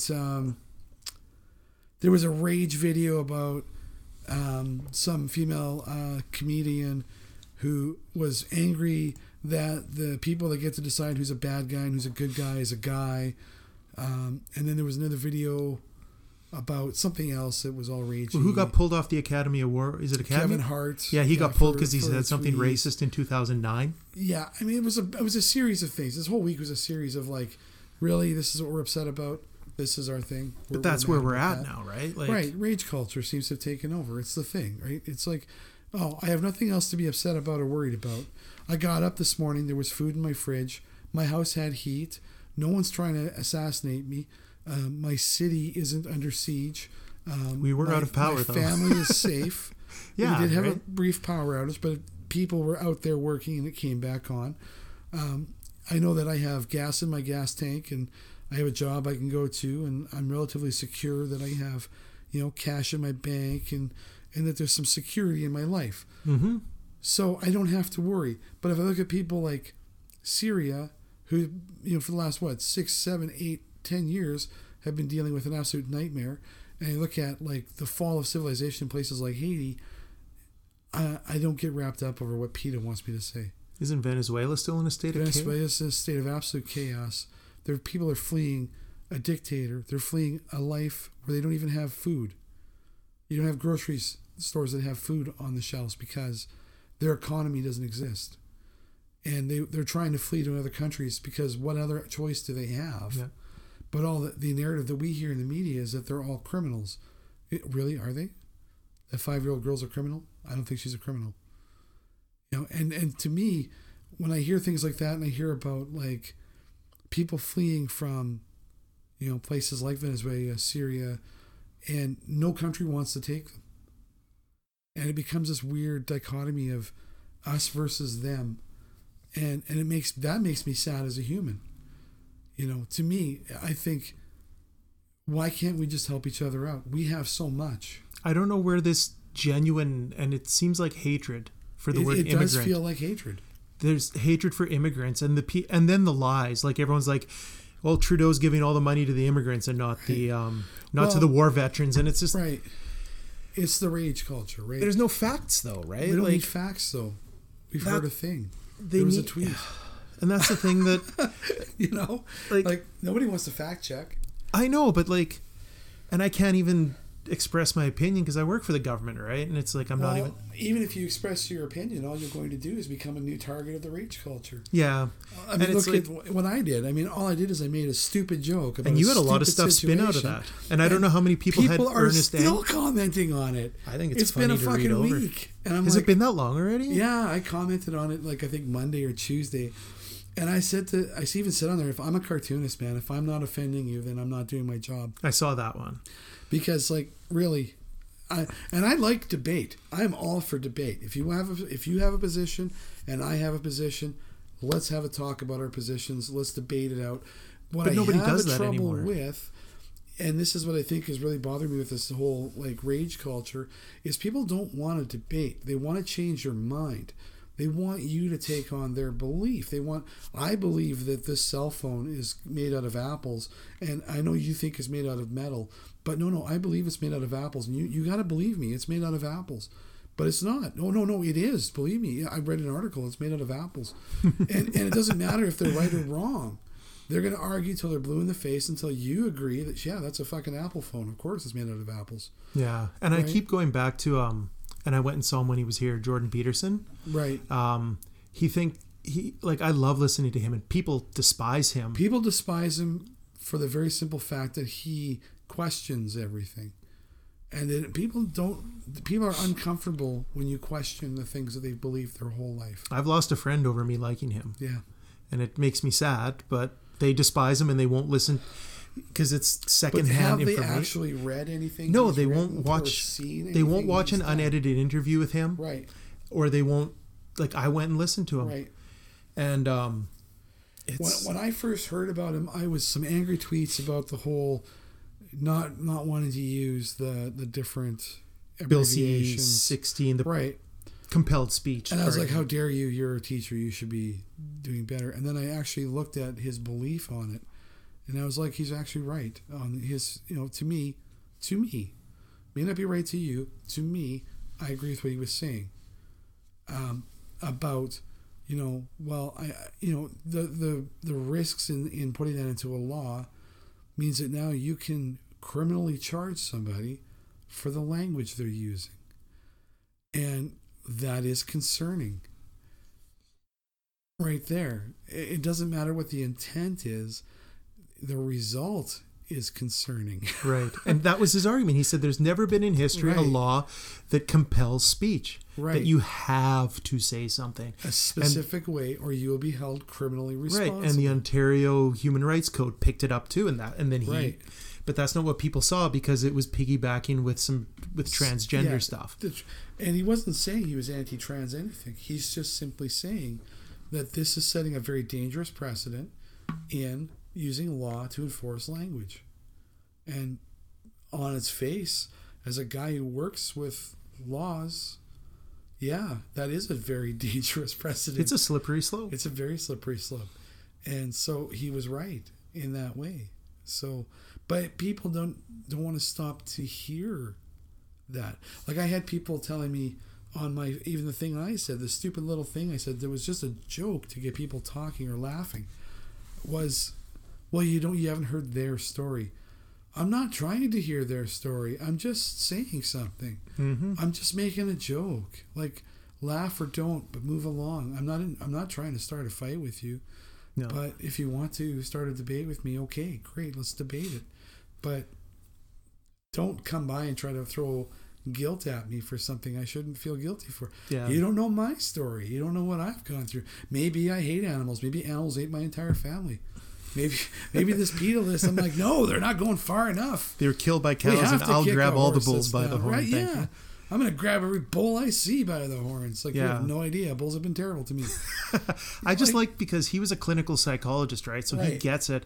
And the thing that he said that really resonated with me is he said, everyone wants to feel this unearned moral superiority. I'm doing this, that makes me better than you. Even if their cause means nothing. Right. But they have this cause, and it makes their cause is all. Yeah. And they're up on their soapbox, and you're the piece of shit, right? And it's like... Right, and I get angry when I hear things like, I was listening to this lady, this comic, she's upset about, well, what gives these good guys the right to say they're good guys, and these guys are the right to say they're bad guys. And I'm like, who cares? I think the way you carry yourself through life determines whether or not you're a good person or a bad person. I don't think it matters who, on which side of, why do we always have to divide ourselves? Why? What is it with human beings that we can't just be human beings? That's the thing. There's no individual, right? It's all... we can't just support ourselves as a species. We can't just be like, you know what? You come from Africa. I come from Canada. Why can't we just get along and be people? I don't see people that I don't divide people in my head by race, religion, culture, or sex. I don't care. I divide people by this person's a nice person, this person's an asshole. Yeah. And I only choose to associate with the nice persons. Assholes right? come in all shapes and sizes. Assholes come in all shapes, sizes, races, creeds, religions. Nice people, same thing. Yep. And to me, I just try to put good things out, right? Like I try to be good to people. That attracts good people. Good things attract good things. Bad things attract bad things. I mean, it's a karma thing. That's what I've always believed. I've always believed that you kind of get back what you put in. That's why I do things in the community, because I mean, I feel like if I can be that one thing that helps somebody who's suffering get a leg up and be a positive role model to get somebody to do something different other than just following the path they feel like they have to follow, great. You know? Like when I grew up from a single-parent household. We grew up super poor. I watched my dad beat the living daylights out of my mom. He beat the crap out of us as kids. He was a raging alcoholic. That shaped my life in turning me around and saying, that's not the way I want to be.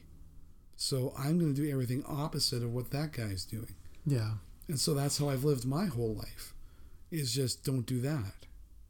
So I think that's why my wife and I have a great relationship, because we respect each other. Because I wouldn't treat her as anything other than just my equal. She's my partner. I don't walk into the house and think, she's my wife, I own her. Good Lord. I mean, if I ever had that thought enter my brain, I'd get murdered. She's a French woman. She would take me out. But that thought never enters my mind. Mm-hmm. But I also didn't grow up watching that so-called traditional role, right? Like, yeah, my mom worked multiple jobs, was barely home because she had to make the money to support 3 kids on her own. My dad was never in the picture. So I didn't have a role model for a dad. I had to figure that out on my own. Didn't really have a role model for a mom. I had to figure that out on my own too. Because I don't think that dads and moms, I don't think those roles they're not just interchangeable. I think you're just a parent. You both are raising the kid together as parents. So I just try to be as positive as I can, right? Because I know what the negativity side of it looks like. Yeah. I didn't like that side. I like this side.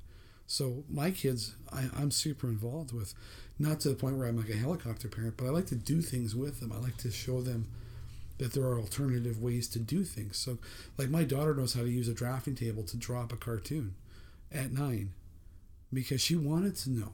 Yep. She saw me doing it. And she's like, I want to know how to do that. And I said, sure, I'll show you. Not a problem. Here's some paper. Here you go. I'll teach you how to use the rulers. Here's how I use the markers. Here's how I use the pens. Here's how I use the paintbrushes. Here you go. I've never cut them off from anything and said, no, that's kid stuff. That's adult stuff. If you want to learn how to paint with oil paints in my office, let's do it. Let's figure it out. You know, am I wasting oil paint on a kid's painting? Probably, but they had a great time. I had a great time with them. Mm-hmm. They'll always have that memory with them, right? So, I don't know. I view life as just so short that I think you have to be, if you're not able to positively influence the things around you, then what good are you, right? Like, that's how I sort of view things. When I was doing art in school, like in high school, I never had a teacher come to me and say, you shouldn't do a cartoon. You shouldn't be a cartoonist. You'll never make money at it. I had people come along and said, hey, you're really good at that. You should pursue this. Let me see. Try out these supplies. I got some stuff in that nobody else here knows how to use. Let me teach you how to use this. Let's see what you can do with it. And then I had the good fortune to have Wolf Perot as my artist in residence. Like, I got to hang out in his studio and watch him make paintings and mix paint and, you know, go art supply shopping with the guy. Like, that was, to me, one of my most positive influences, was to see that you could actually pursue art as a career of some sort, and you could actually do something with it other than just waste time, you know, sitting somewhere and kind of spinning your own wheels. Mm-hmm. And so I'm hoping that other kids will see me doing stuff like this, like out in the community and doing the books I do and doing cartoons and things like that and having fun. And I hope that they'll want to pursue it, because if they don't, then who's next after us? Yeah. Right? So I don't know. I think that's just, I babbled a bit there, but I think that's just the big thing for me, you know, it's just trying to be positive. You know, and that's, And I was going to bring that up because this is, like, I got a hold of you last week. This is me at my 1 year, right? Right. And I did want to bring you in because I still, like, the books I got you to bring there for coworkers, right. and they're listening to the podcast, and yours is by far the most positive feedback I get of anyone. Thanks. They love hearing it. I didn't know what the fuck I was doing a year ago. I don't know. The moment you know what you're doing, that's when you need to stop doing it, because that's half the fun, is figuring shit out and then seeing how successful you can be with it when you don't know what you're doing. And that's the thing. Like, yeah. I just ramble with the stats every once in a while. I'm like, it's the most feedback I got was from yours. The most positive stuff. Because I work with tons of women. Right. Lots of them who are very, like, artistic and stuff. They loved listening to, like, your thoughts and your upbringing and what you liked and your story. And, like, still when people are like, oh, you do a podcast, what should I listen to? I immediately say start with number one. Oh, yeah. You got to start with the first one. That's the first one. Yeah, and, well, mainly because I talk the least in it, but... yeah. Like, I can't... And it's true. Like, I laid out... I'm like, hey, he's been interviewed lots, like... Because I knew I would get... And I still, every once in a while... depending on who's over here, I get deer in headlights where we both just, you lock eyes and we're fucked, right? Yeah. And with you, like, it's seamless, right? Like, because you've been interviewed I've done how many press outlets, and like, you've done it, so you know how to talk. Well, and I've also been the guy interviewing people too, right? So I know you have to fill that dead space with something. And so it just, it worked out well. And like, my only regret is there was months, and I think I even posted, like, September, I had like 20 listens. Because I didn't talk to anybody in that month. Right. And I just kind of, the month before that, I had like 250. I'm like, this is awesome. Well, that's like with anything, right? Like if you don't keep producing, then you kind of fall out of that practice. Yeah. And then it gets harder to get back into it because it becomes more of a chore, right? Yeah. It's like that with anything. I mean, like Jeff and I are doing this Aurora Man strip, and I keep pushing him to say, like, we're going to start releasing it as a webcomic. But like I said to him, we should really...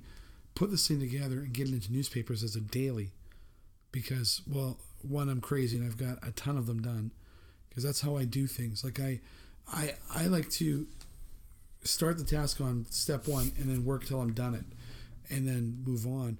And so he gave me scripts for, I think, 40 or 50 strips. Holy. And I sat down and drew them all, because I do it all digitally now. So like, there's no paper. It's just, I make a template and I work in my template until it's done. And that sounds like a lot, like 70 strips, but I mean, it's 70 3-panel, 2-panel, sometimes 1-panel strips. So it's not like I'm drawing 70 actual pages. It's, 70 times, well, 3 or 2, depending on however many panels are in these strips. And so it's fairly easy. Like once you kind of get your shorthand down, and I'm not penciling, I'm just going straight from my thought to ink, basically, on paper. Lettering is very easy, because in a strip you have very little dialogue. It's very quick and easy. So, yeah, for me it didn't take very long. I was knocking off like 9 strips in a couple days, kind of thing. It was basically, I just sit down and I'd work until I'm done, and then work until I'm done, and then fill up a Dropbox full of these strips and have them go, holy crap, I got to catch up to you. And it's like, well, no, you don't. You're fine, because we're because like our release schedule for the current strips, it's like one every 2 weeks. So I'm like, I have every strip we need for 2019 already done. Oh, right on. But if we start doing it as a weekly, I need 52 strips. If we start doing it as a daily, then I need 365. So, but having 70 already in the can, I know that I have some wiggle room. And you got a good buffer. My way up to the rest, right? So he's got to, if he does want to do that, he's going to have to sit down and write out the rest of the year of strips. And then start the next year's strips, because he knows as soon as he's done the first year, I'm going to start working on them until they're done, and then start the next year. So, because I like to have, because I don't want to miss a deadline, I like to have stuff put aside already done, so that I don't have to rush into a deadline. Like I absolutely hate racing a deadline. I hate that feeling of I might not get it done in time, or racing to get something done and not doing what I should do to get it done. Just getting it done in time versus like putting in the work I feel like I should have put into it to get it done. Yeah. I really hate it. I won't even look at those cartoons. If I had to rush a cartoon out the door, I don't even look at it after it's gone because I don't want to see it. I know I've got so many mistakes in there, and yeah, it's not the way I wanted it to look, and I just kind of whatever, muddled it together and threw it out the door, you know. So to me, that ability to have things already done gives me a better feeling, I think, as a creator than racing to get something finished. That's one of the problems I always had with the first Saskatchewan book. We had such a short turnaround on it that I couldn't have put anywhere near as much time into it as I would have loved to have done. So I felt like the whole book was totally rushed. But I mean, it is what it is. You know, that's what you had to work with. Yeah, because my one coworker, she was talking about, like, just they really, like, lots of them said they really enjoyed kind of hearing like the work that goes into it, mm-hmm. and then like how. I think you said you would really enjoyed 3 of the pictures, but then they never made the final cut. And yeah, it's the same with the coloring book. Like that, all of those, a lot of the artwork from that book is now going to be on T-shirts at Tall Tree Apparel. So if you haven't gone to check out their store, you should, because we're going to be doing prints there as well. But he's going to be putting together some pieces with artwork that didn't make the book. Right on. And that's because when you're publishing something with somebody else paying for the book, you don't have 100% say in what's going into the book, right? So there are a ton of images that I was really happy with that didn't make the cut, but they're really good images on their own. Mm-hmm. So some of them are going to make some pretty nice looking T-shirts, I think, and some will be done up as posters. And he's prints, a great guy, and he was my first stint at BP's, he was a server, and then when I came back, he was leaving because he was becoming a dad, right? And I was just coming back to BP's and replacing him, right? And I still remember when he messaged me and he's like, how do I find Jason? Yeah, we ran into each other. Yeah, and so I think I had mentioned to you that he was looking for it. And then he finally sent me a message one day and he's like, hey, I found Jason and we're talking. Yeah, yeah. I can't remember if he said he used me as like, hey, you know Paul or so. I can't remember. He did. Well, that's how he introduced himself, right? He came up to the table. And I mean, I'm used to getting approached because that happens like at everything you do. Yeah, people approach you and they just, you know, it's like when I did the toy, it's the same idea, right? Somebody just approaches you out of the blue and something happens, and he came up to me and I think he said, you know, I'm Paul's friend, and he gave me his business card. He's Tall Tree Apparel. Tall Tree or Tallgrass? Tallgrass, sorry. And so I said, well, where are you guys? Because I wanted to go check out his booth and see what they do, and we ended up doing a little handshake and wink deal right at the table, and so then we went for coffee, and now we're going to do a whole line of stuff together. So yeah, because I know he wanted to get your books into his store. Yep, he's got them. He's got a bunch of them. Yep. And now that's nice because when the people at work are like, hey, where's his books? I'm like, go down. And then I'm helping you out. I'm helping Matt out. I share his Instagram page a lot and his website a lot on my social media because I'm one of those people that likes to see his friends do well, you know? Like, I like to succeed, but I also like to see the people around me succeed, you know? Like, I always feel good when somebody that I know has done something and it, you know, they're successful with it, you know? Even if I had nothing to do with it, it's just a nice feeling to know that this person is really working their ass off, did something, and it caught on. And, you know, I have a friend up in Saskatoon, Mark, who he's a writer. His girlfriend is, well, I guess fiance, is a graphic novelist, and they've done a couple things together. But he's writing all the time, and he's writing like screenplays and things like that. And he's written a couple this year that have kind of taken off at different like film festivals and stuff. So I'm like super stoked to hear that he's doing well, like just from the standpoint of like it's a buddy and he's, you know, yay, good for you, you know. And so. And that's true. Like I don't think enough people like, and that was kind of another thing with this. Sorry, like, listeners. No, it's just I like bringing people on and like you talk about your successes, right? Like right.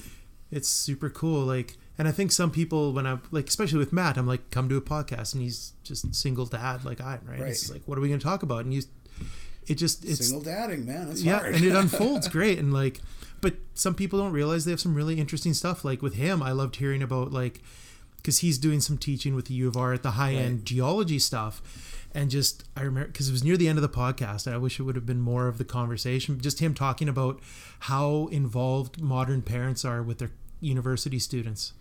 Right, it's an issue. Oh, it horrified me. Yeah, where the parents are phoning for little, and he's teaching like 400 levels, so these are fourth year graduate stuff things, right? And the parents are like arguing the grade or explaining why the kid's not at school that day, and it's like he's not a kid, he's an adult at this point, right? Like they can vote, they can drink, like Yeah. So, no, I was glad because, yeah, I remember when you reached out and, like, I hope his business takes off because he had to change everything around to become a dad, too. Like, he did, yeah. You got to unplug from the restaurant industry because it can be disastrous. Yeah, yeah. That's one of the things I still am the most thankful for with Keely, right? Like, one day she's like, we never saw each other. Right. And you're passing, especially when you're a parent, if the two parents aren't able to interact. Ships in the night, like, kind of thing. You need your interaction time as parents, like as individuals, not just as parents, but to be a husband and a wife, right? You need that time. You need that, you need those date nights. I think that's one of the things that we've done well is I still take my wife out on dates, and I call them dates because that's what they are. We're going away from the kids. We're going out for supper. We might go to a movie or whatever, but it's us time, and you need that. You need that time to just interact and talk and be a couple and, not have to discuss anything about the household except for just how's your day and how are you and what's going on in your world, And she's always been a really supportive, well, I'd say more than just supportive of the stuff I do. Like, I remember when I started all this nonsense 8 years ago, I almost had a breakdown, like a nervous breakdown. I was working a job I hated. It was a super, super stressful time. I'm a kind of guy who likes people, and I was working a job where they were telling me they wanted me to fire my entire team of people, and I couldn't do it. I can't go up to a group of people I like and cut them all loose because they're not making 0.25% that this company thinks that they need to be making. I couldn't do it. So it was killing me to even the thought of doing it. And I said to her, I need to get out of here. I got to do something different. And this was probably about 13 years ago, 14 years ago. And I said, I really need to do something creative. Like, it was just killing me that I wasn't doing any comic books. I wasn't doing cartoons. I wasn't doing anything. I was just working. I was miserable. I was probably the worst husband in the world. I wasn't talking to her. I was just mad all the time, grumpy all the time, keeping to myself, not doing anything. And I realized I needed to change that. And so, did some therapy, talked to her, figured some things out, started taking chances at drawing again. Haven't looked back. It's been awesome. Yeah, I think a lot of people still frown on therapy, and the guys that frown on therapy, the guys that probably need it the most. Like, I'm lucky I'm in government, so we have an amazing program that's actually in government, and they refer you out to the right people, and like exactly, you need it. It helps to have that neutral source to kind of. You need somebody to talk to who's not going to judge. Like, that's the problem with. A lot of people, they don't want to talk to their friends about their problems, right? Because they're afraid they're going to get judged, Like, nobody wants to be judged because they're not, pulling their mental weight 100%, right? Like, nobody wants to feel like everybody around them is judging them because they're not the vision of what they think they should be. And for me, I had a lot of stuff to work through because of what I went through as a kid, I mean, I didn't go through a normal childhood. I don't know how I made it through and how I've been such a good parent to my kids with the parenting I had as a kid. It was a horror show.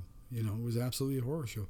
I've met kids now in my current job that are going through what I went through, and I'm at least able to say to that kid, it gets better. Don't let this define you. This is just a blip on your radar. It's going to get better, kid, because I've lived through it, And it's one of those things that pointed to me that life's really about a lot about choice, like choosing how things are going to impact you. I think that's why I have such a skewed sense of humor about things, because to me it's not that situation, so it can't be that bad, Yeah, like the whole. And I think I even said it on my post, somebody was talking about bringing home the bacon. And I said, well, my wife and I just bought a pig. So she literally did just bring home the bacon. A lot of it. I split on 1/4 of a cow and I have zero regrets. Zero regrets. But it's like. I have food for a year. I have red meat forever. But the thing for me, too, is when it sits out for a while, it doesn't turn gray. It stays bright red. Exactly. It's like Saskatchewan raised. Yeah. I know the farmer, grass fed. I saw this pig wandering around a field at one time. Now it's on my plate. Yeah. You know, it's a nice feeling knowing. I think for me, it's a feeling of knowing that my kids are getting the absolute best. Yeah. Right? They're getting the best meat. Like, and they've all noticed the difference from grocery store meat to what we've brought home. Oh, I'm going to be sad the first time I have to, like, when this runs out. Oh, I already have plans to replenish the supply once we get. I know it's every 6 months I have the chance to opt in on the whatever, quarter eighth or whatever. Hey, if you can do it. It's the best way to go. Yeah. It's a lot of freezer space. I think I'm using a bunch of Keely's freezer at her house and like bringing it back. I'm seriously considering buying a second freezer. But we actually bought some chickens from him, and the chickens were the size of a turkey. I cooked it, and I had to cook it all day. I didn't realize like how much meat there really was on a chicken until I got done with it. What was the thing that I heard the other day? It's like, oh yeah, do you ever wonder if you've ever eaten the egg from the same chicken that you've eaten? Well, now I'm going to think that. More things to ponder. You've ruined my mind, man. Yeah. Well, it's the chicken or the egg, and now did you ever eat the egg of a chicken you've eaten? You probably have a higher chance of that now for getting it right off the farm. Yeah, and that's another thing. I look for free range because they actually have orange yolks, right? Like, it's just healthier eating. I just find it's much healthier. Like, we've done a couple of the roasts up, and it's amazing how different the meat tastes. Like, it's hard.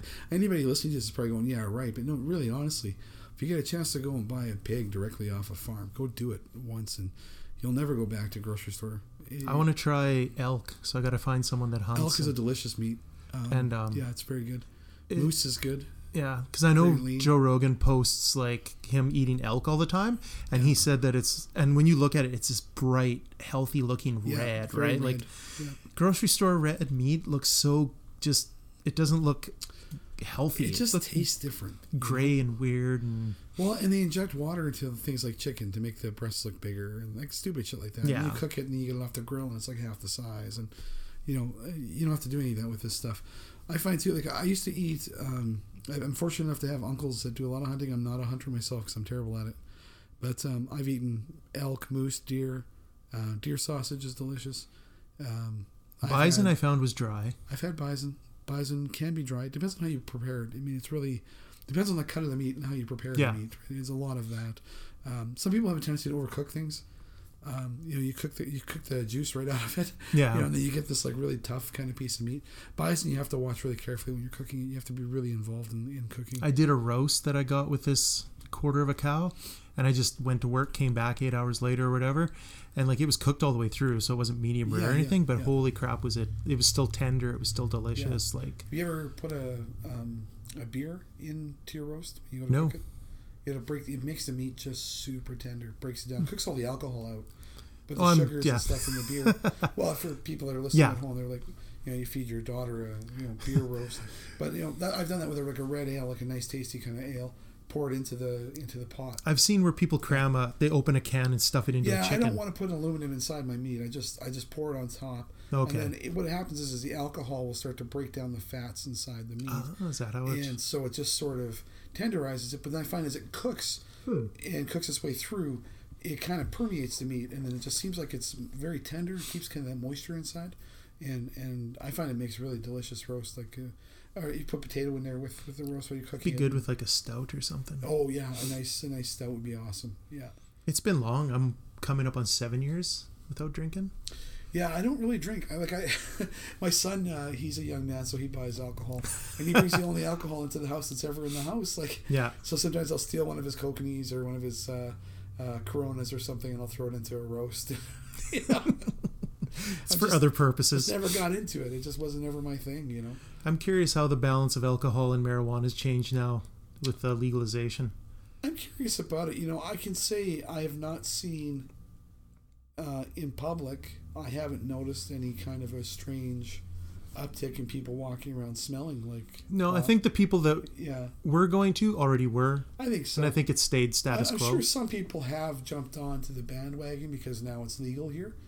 But I don't think it's going to be the Wild West everybody was sort of expecting. You know, like, I don't think people are running out there going, yee-haw, I'm going to go smoke pot now because I can. Like, if you were interested in doing it, you probably pre-purchased, like, a bong or whatever, and you were just waiting for it to become legal to jump on and do it.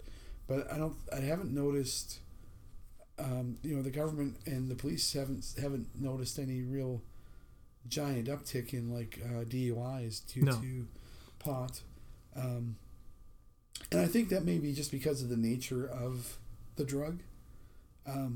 Because I think the people that are doing it, it's a mellowing effect. I mean, It's like alcohol, right? It's kind of a downer. It's not really, you're not going to smoke a bowl of pot and then run out to do a bunch of things. You might order a pizza or two. But, yeah. And that's, at the other end, I remember when this was coming up and the people that were arguing against legalizing, someone came back against them and said that 50% of violent crime has alcohol tied to it. Most of the things that I've seen go through the courts start off with they were drinking together. Yeah. And not very often smoking weed together. Not very often. And it's because alcohol is a depressant. And if you already have, say, for example, you're not living a great life, you're impoverished, your situation's kind of tenuous, you don't have, maybe you don't even have a home to call your own, and you're drinking with a group of other people, the risks are fairly high that somebody is going to lose control, because alcohol, in my experiences, reduces your ability to control your actions to the level you could control them at before you went to that level with intoxication. Yeah. And it lowers your cognitive abilities to react to things.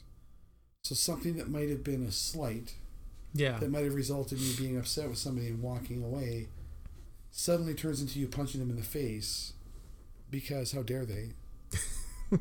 And you won't remember it because you're intoxicated. But you've ended up in city cells, and now you're at court.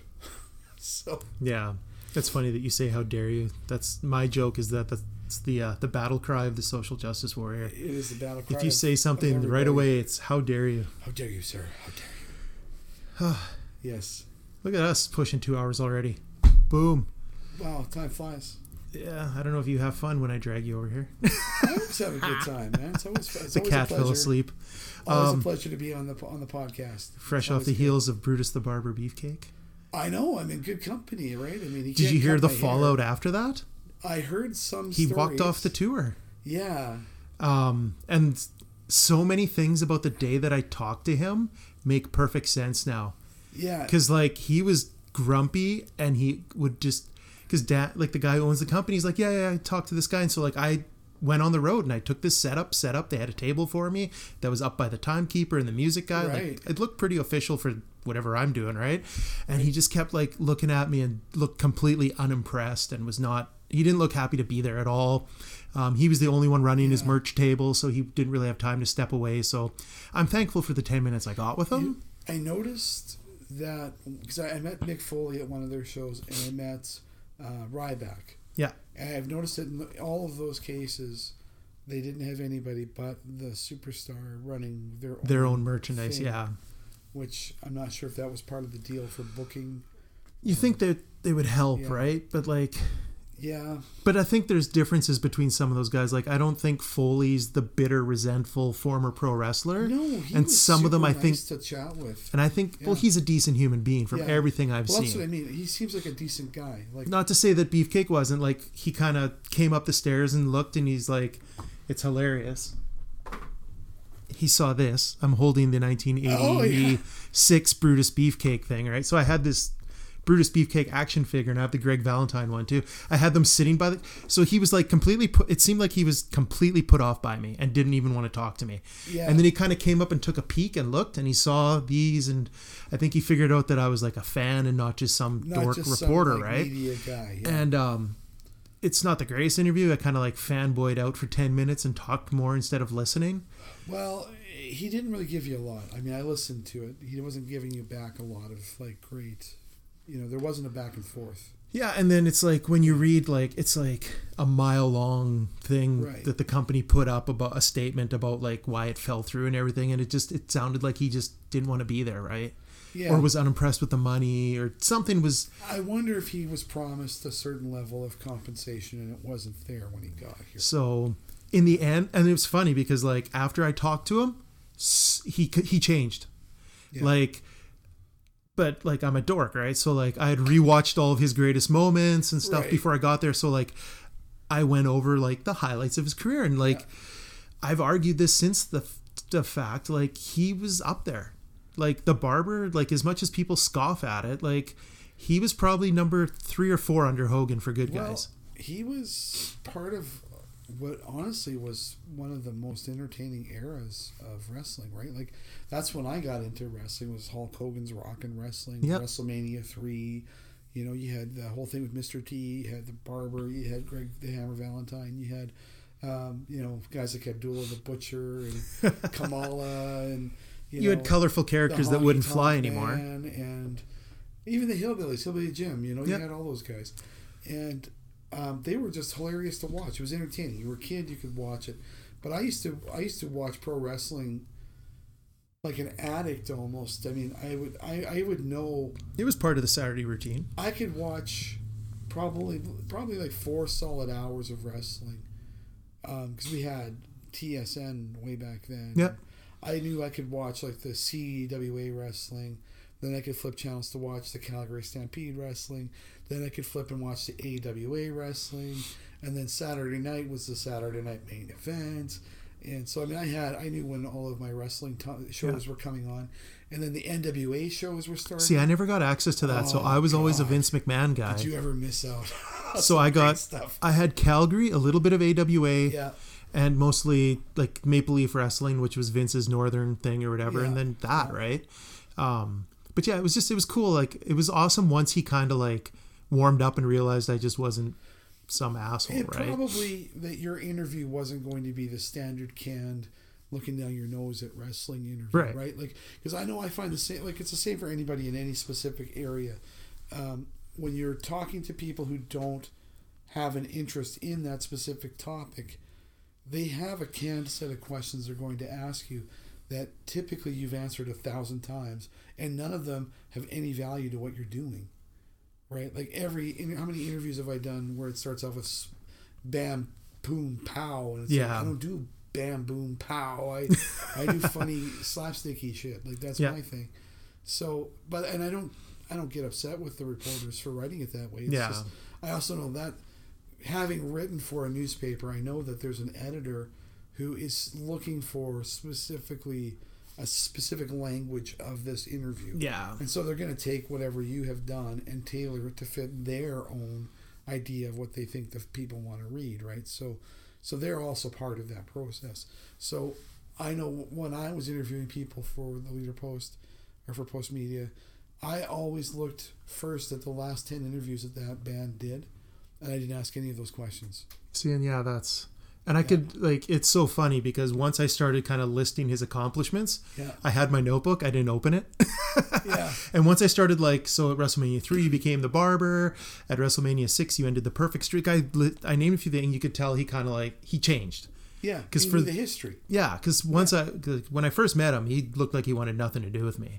Well, and by the end, as he knows, you're just some media guy. Yeah. And by the end, yeah. we were chatting it up and whatever. And I got the cool picture of him with the shears and I headed yeah. out, right? So, and then, yeah, then I heard later that he just ended up walking out on the tour. And well, it's lucky that you managed to catch him and get anything out of him before he did wander off, because it sounds to me like, from what I was reading, that could have happened at that show that night.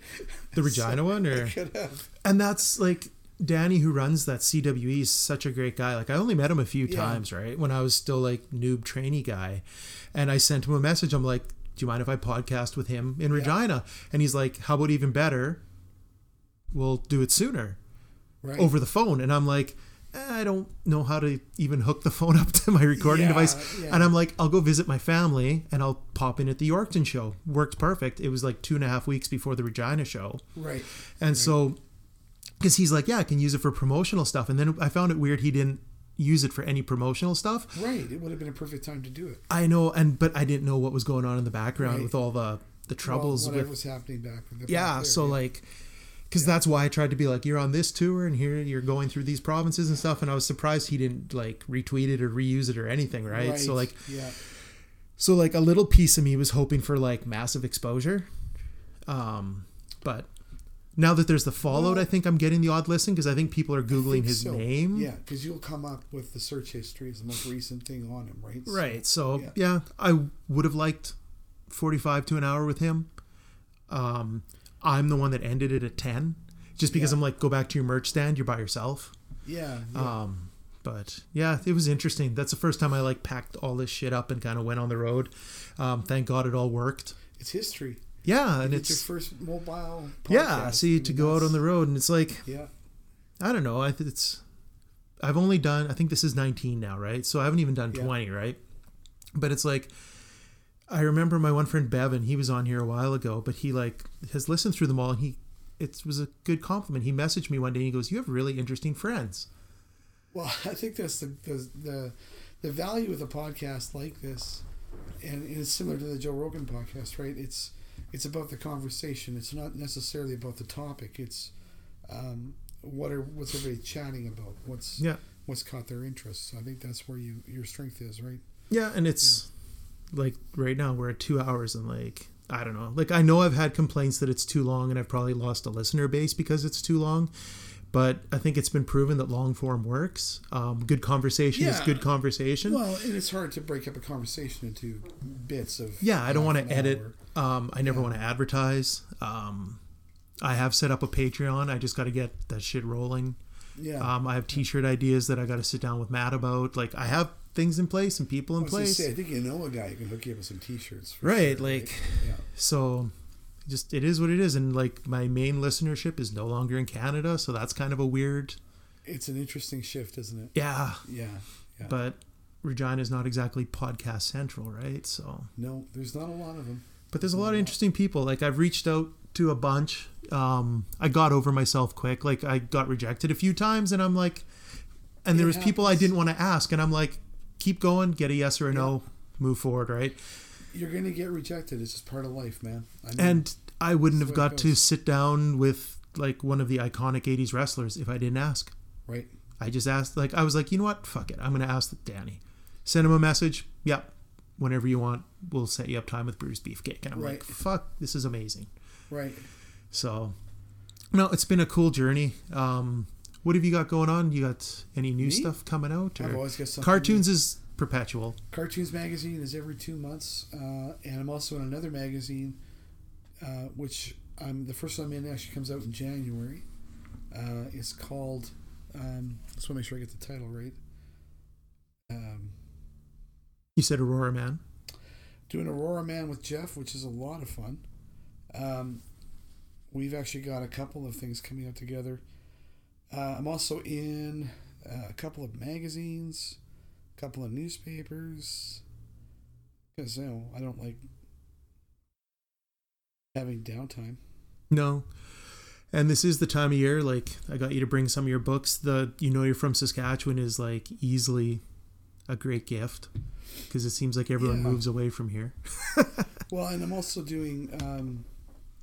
I'm doing a couple things for the library actually in Regina. Oh, right on. Starting in April, I'm doing a create your own superhero kind of a workshop aimed at teenagers to adults, and I'm also doing a how to get published workshop with them as well. I don't have the dates yet. It'll be in the Regina Leisure Guide at the Sherwood branch of the library. Right on. So looking forward to those because it's a different thing. I'm always trying different stuff. Different spins on it. I'm challenging myself. I don't like to just sit idle. We're in a magazine called Gnarly Magazine. It's on store shelves all over the place. It's an American magazine. And we're doing a strip called Manly Man. And he's kind of a... Oh, I've seen those. Okay. It's kind of a parody strip aimed at, those old... Doc Sampson pulp magazines, those old men's pulp magazine covers. Manly Man is based on the model that used to pose for all those paintings. He's the character, so he's the ultimate man's man, and we're just kind of poking fun at that ultra masculinity and things like that. And it's a lot of fun for me because it's, I'm drawing in a different style than my usual kind of zany, cartoony sort of style. So it's a little bit more illustratory. And for example, in the first strip that we do, I had to draw a grizzly bear and a mountain lion, and they had to look like a grizzly bear and a mountain lion. And I had to draw Manly Man, of course, being, you know, the way he is. And the neighbor that I designed, I loosely based him off of Danny DeVito. So he kind of, he looks like Danny DeVito, but with a 70s porn stash. And it's a pretty fun strip to do. It's full color. First time I've had to do a strip like from start to finish in color. So yeah, it's only we only have one page in this issue, sort of as a tester to try it out, and then if they like it, we'll do more pages and we'll keep going from there. They seem to dig it. They sent in the strip, and the guy emailed me back right away. He was pretty blown away. So right on. No, it's always a nice feeling when you're breaking into a new audience and they're receptive to it. So, and that's like you said earlier, it's nice to celebrate other people's success. Like I love seeing your success, and Joel with the new Star Wars book. Joel's killing it. That Star Wars book's awesome. It was so funny because like I think before his podcast I had to edit one ever, and then after we talked I always ask, do you want me to edit anything out or whatever? He's like, I gave away some stuff that I'm working on that's not supposed to be known. So I had to go in there and like remove some stuff, right? Everything I've talked about, I can talk about. I have stuff I can't talk about, but I don't talk about that stuff because there's no point. No, and he like the book was a thing, just it wasn't so. And then there was announced, and then there was some of his Fantasy Flight stuff that he had accidentally slipped, so I had to pull that out. But like, I have the book. It's weird. I have like. Isn't it weird having books that people I have like have done? This, which is an autographed Brutus Beefcake picture, and it's like. Somewhere else on this table is the I got Joel to sign the droid book, right? And it's like it's kind of just cool stuff that is spun out of this, right? Like, I watched his little trip through Europe and I was like, God damn, man. He's just wandering Europe painting and drawing and sketching. He showed us because I popped in at Dana's store. I'm usually not in the South End, and I popped in there and it was him and Dana were there, and he started going through his phone when he was at the H.R. Geiger thing, and like I know I've seen it in Aliens and some of his stuff, right? But like to have it in a building, like the one arch was like pelvises or something, right? Yeah. And just like it's all crazy. It's all crazy, and some of it's just creepy as like Geiger always was that kind of weird. Really interesting artist. Like I saw a picture of his studio, and I think he had a chair that was made out of like an alien. Well, he got to keep a lot of the stuff from that set. Yeah. From what I've heard. From the original set. Yeah. Yeah. Because I think Joel said he wasn't involved with 2. Well, they kind of screwed him on 2. They had him come in as a creature designer, and then they fired him. There's a whole documentary about the making of Aliens 2 on YouTube. You should watch. It's so interesting. Because the first one I get, like, because he would have designed like the mother, the whole thing, the ship where they found the crash and all that. But 2 really was just a bunch of Marines shooting shit up, right? Like. Yeah. The only really new addition would have been the mother at the end. The big alien egg mother factory. At the end. And also the facehugger was a lot different in the second movie because it was more articulated and moved like an animal. And, I guess, yeah. But Cameron was apparently quite the slave driver on that movie. He was pretty hard to work with from what I was reading. So I'm interested in film and television just from having so many friends that do like production art and work on storyboarding and stuff like that. It's not something I've ever really actively pursued. I would love to do it, but there's a whole skill set towards that line of art that's different than what I do. Yeah. Like, I try to explain that to people sometimes, and they look at you like, "Well, isn't it all the same thing?" It's like, no, it really isn't. Like a storyboard artist works differently than I would do for a comic book because pacing would be different. Well, the pacing is all completely directed by. A cinematography mindset, right? So they're setting up a scene in a long fashion. So you might draw 40 pictures for this scene where you're having, a chase happen through a building. And in a comic book, you're going to take those 40 drawings, you're going to shrink it down to 6. So the pacing is completely different because you're not going to have a 20-page comic book where the whole thing is a chase scene through a building. I mean, by the time... kids are like, oh God, another page of them running through the building. Another page of them running through the building. So, the pacing's completely different. The art style's completely different. even just the way you're putting camera angles is going to be completely different, because a storyboard is being designed to be almost shot for shot what the film director wants on the screen. Mm-hmm. Whereas in a comic book, you're trying to direct the eye, you're trying to direct the reader through the pages, so you're trying to guide the reader through the story. There are distinct points in movies where they want it to look like a comic book, though. Yeah. Which is the new Spider-Man movie looks very much like a comic book on film. You can see they borrow that look, and mostly in the Marvel cinematic projects, right? So and I love that about those movies, the feel of the comic book. So what I'm loving the most about all this like superhero-y stuff is as a kid who grew up in the 80s and read all this stuff, seeing it all coming to life on a screen, it just blows my mind. You know, like getting to see Thor and the Hulk fighting in an arena, take all my money, make 6 movies just like that. That's all I need to see. Thank you. And I'm appreciative of the Easter egg shit that's meant for the nerds like us. Thing in there, and you can take even more of my money. Do they have that back yet? Do they have all the intellectual property back? No, I hope so. I hope that deal goes through because they have mutants back. I think so. Yeah, and they have Spider-Man. In a roundabout way, they've got them back. I think. When was the Marvel bankruptcy? 99. Where this all Marvel went bankrupt, I think they really hit trouble in 92. They started to really have some trouble. And then I think they got bought up. They changed hands in the 90s. Because I thought it was late 90s where they had I think in the late 90s, the people that bought them went out. Okay. And that's when they went bankrupt. Because there was 8 Wolverine titles and 7 Spider-Man titles. And the only things that were being printed were the ones that were selling. 8X title. They beat the crap out of everything, right? But because they were selling. Yeah. I mean, Marvel was selling. You had a Spider-Man comic selling 1 million copies a month. You're going to print the shit out of that. I mean, you're going to hope that every Spider-Man title sells 1 million copies a month. You know, the only comic book right now that gets anywhere near those numbers is My Little Pony. Friendship is Magic. That's the only one. I'm amazed. Isn't there a Teen Titans Go one also? Yeah, but I don't think it's even hit the Pony numbers. Pony is just ridiculous. That's crazy. Well, that's not shocking. It's got a whole other audience that nobody else has, right? I know my daughter has every issue. See, and Xander's at that age where we get kind of the graphic novel ones, like Amulet and by the collection, the Doug Tennepool stuff, which is really good. Those are great books. Yeah, just well done books. Yeah.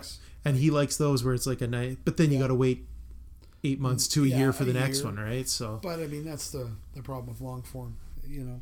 But it's nice because it's not 15-page comic like we had as a kid, right? Economically speaking, it's not worth it to buy the floppies anymore. I stopped. I still buy the Hellboy stuff. I still buy Savage Dragon, mainly because I've been buying Dragon since issue 1 came out. I guess, yeah. And if I stop now, I mean, I've got the whole run. I'm probably the only guy in the city that has the entire run of Savage Dragon, to the point where I even bought the original Megaton comics. I tracked those down. But when I met Eric, I had him sign them all, and he was shocked that I had the Megaton issue. He was like, I haven't seen one of these in years. I'm a geek. Who was that? In Saskatoon, when Gail Simone came, everyone was bringing up their stuff for her to sign, and I threw down an old school. I can't even remember if they were called Secret Six yet. It might have been the Villains United run or whatever. And I threw down the number 1 of that, and she's like, "I haven't seen one of these forever." And inside, I'm like, "Yes, it's such a good," but it's a good feeling for them too. Yeah, I know when I met George Perez, and I handed him Avengers Uncut. It was just the pencils of the Avengers issue 1. He had never seen it. And he went through that thing and he was like, "Oh, I did this wrong. Oh, I did that wrong." Did he ask for an eraser? He just said to me, "I've never seen this. This is amazing." He goes, "I have signed books everywhere. I have never come across this book. Where did you find it?" I'm like, "I have good friends that run comic book shops. They're like, 'Jason will buy this,' and they just throw it in my file and I buy it." And I was like, "I have the actual printed issue." But I said, I didn't want to be one of those guys that comes up to a guy with 1 million comics. I was like, I brought 1 issue for him to sign, and it was that one because I was like, you know, if I get a chance, I'm going to get him to sign this book. Yeah, I had to do a bit of narrowing down when Simone came. Yeah. I think the only other one I'd alter geek out for would probably be Peter David. Peter's a really interesting guy. I got to chat with him in Calgary. But he was super sick for a while, wasn't he? He was, yeah. Well, he wasn't having some good health luck. But he was really easy to talk to. I bought one of his Hulk scripts, and I can't find it for the life, man. I don't know what I did. Oh, no. But, I mean, I brought it because I was going to give it to Carson because, like, Carson is always saying, like, what can I bring to sell at these comic book shows? And I'm like, bring the scripts. Like, you've got scripts that you've written for, like, Dennis the Menace. Like, he's got Xerox back and forth from the artists where they've taken what he's written and they've broken it down in marker, right, and just sent it to him to see, you know, so they can... So there's people that are into the history of it that would love stuff like that. That's what I was saying to him. I'm like, people would eat this up. Like, they would just love this stuff. But I think he's not that kind of guy. He wants to hang on to it, and that's fine. Yeah, Peter David would probably be my favorite one just as far as a storyteller goes. Well, I grew up on his stuff, right? I grew up reading his Hulk, you know. I mean, his stuff was... I mean, God, he wrote so much of it. You know, he wrote Spidey, he wrote Hulk, he wrote Thor, Fantastic Four, he wrote everybody. And even, like, his Aquaman run of the late 90s was really good. That's where you got, finally, the bearded version that I think is almost what the movie one kind of looks like. That's kind of what he looks like, yeah. And then his X-Factor run, like... I think that movie's going to be interesting. I like his attitude, like the actor. Momoa? Yeah, I like his attitude towards the character. I think he brings a lot of fun to it. I'm super critical of DC stuff, but mostly the Batman, right? Like... Wonder Woman I really enjoyed because I wasn't emotionally invested in her, and I feel Beyond Ares kind of looking stupid at the end. I felt it was a good superhero movie. I actually enjoyed that movie from the standpoint of, well, I love the era, World War I. Yeah. I mean, but that scene where she picks up that tank off that building, I mean, have you ever seen a more perfect superheroic scene? Like, yeah. I mean, she picks it up, she's struggling with it, it's heavy as hell. You get that feeling of emotion, like that emotional feeling of like the weight of this tank on her arms. And then she throws it, and the guy takes a shot at her from the tower, and she dives through that tower. Yeah. Like a bolt of lightning just destroys it. Because I think at the time I said that was my favorite DC movie since Superman 1 or 2. Right. And then people are like, how dare you? And I'm like... Yeah, come at me, bro. Yeah. I can pick Batman movies apart for the rest of my life, because with him I'm ultra-critical, right? The biggest problem with the DC, some of the DC heroes, like when I was a kid reading them in comics, was they were always so serious. You know what I mean? And like almost like to a point where it was funny. Like Superman was always hard to like because he had no flaws, right? Like he had no weaknesses aside from the kryptonite, right? Like he had super everything. And it's like, how do you make a character compelling when nothing can hurt this guy? And then when John Byrne came along and he kind of revamped him and made like him, you know, almost more mortal with like his weakness to magic and stuff like that. He added that personality to the character that wasn't there. And Batman's kind of the same in the sense of like his life really sucks. But then you had guys like Kelly Jones coming along doing visually stunning things with the character. Like Norman Breyfogle and Jones, and they would make him so cool to look at. When I was in college, the poster on my wall was the Norm Breyfogle where he's up on the roof with the cape up and the light. Yeah, that's... I can't think of a time. I was sad to hear his passing this year. He was a really nice guy. I got to chat with him a lot on social media. And very envious of your very nice comic book friends. You know, they're regular people. They're all very easy to chat with. They're all nice. I'm super stoked to see Kelly Jones drawing Batman again. It's so... I'm buying everything he does because it's like, when is this going to happen again? You know, they're dragging out the old good guys. And but I take a lot of flack from my friends that are like a bit younger because I'm always talking about, because my favorite era for Batman was like the Chuck Dixon era, like the 90s, Chuck Dixon, right? With Kelly Jones. Yeah. Denny O'Neil was on one of the titles back then. Yeah. The Nightwing series. Nolan. Yeah, Graham Nolan, like all that stuff. The Bane stuff was amazing. Yeah, like it kind of picked up right after Death of Superman, and then they did Nightfall. Nightfall was awesome. And then Nightwing finally spun out into that Bloodhaven series, which is probably still my favorite run. That was a great book.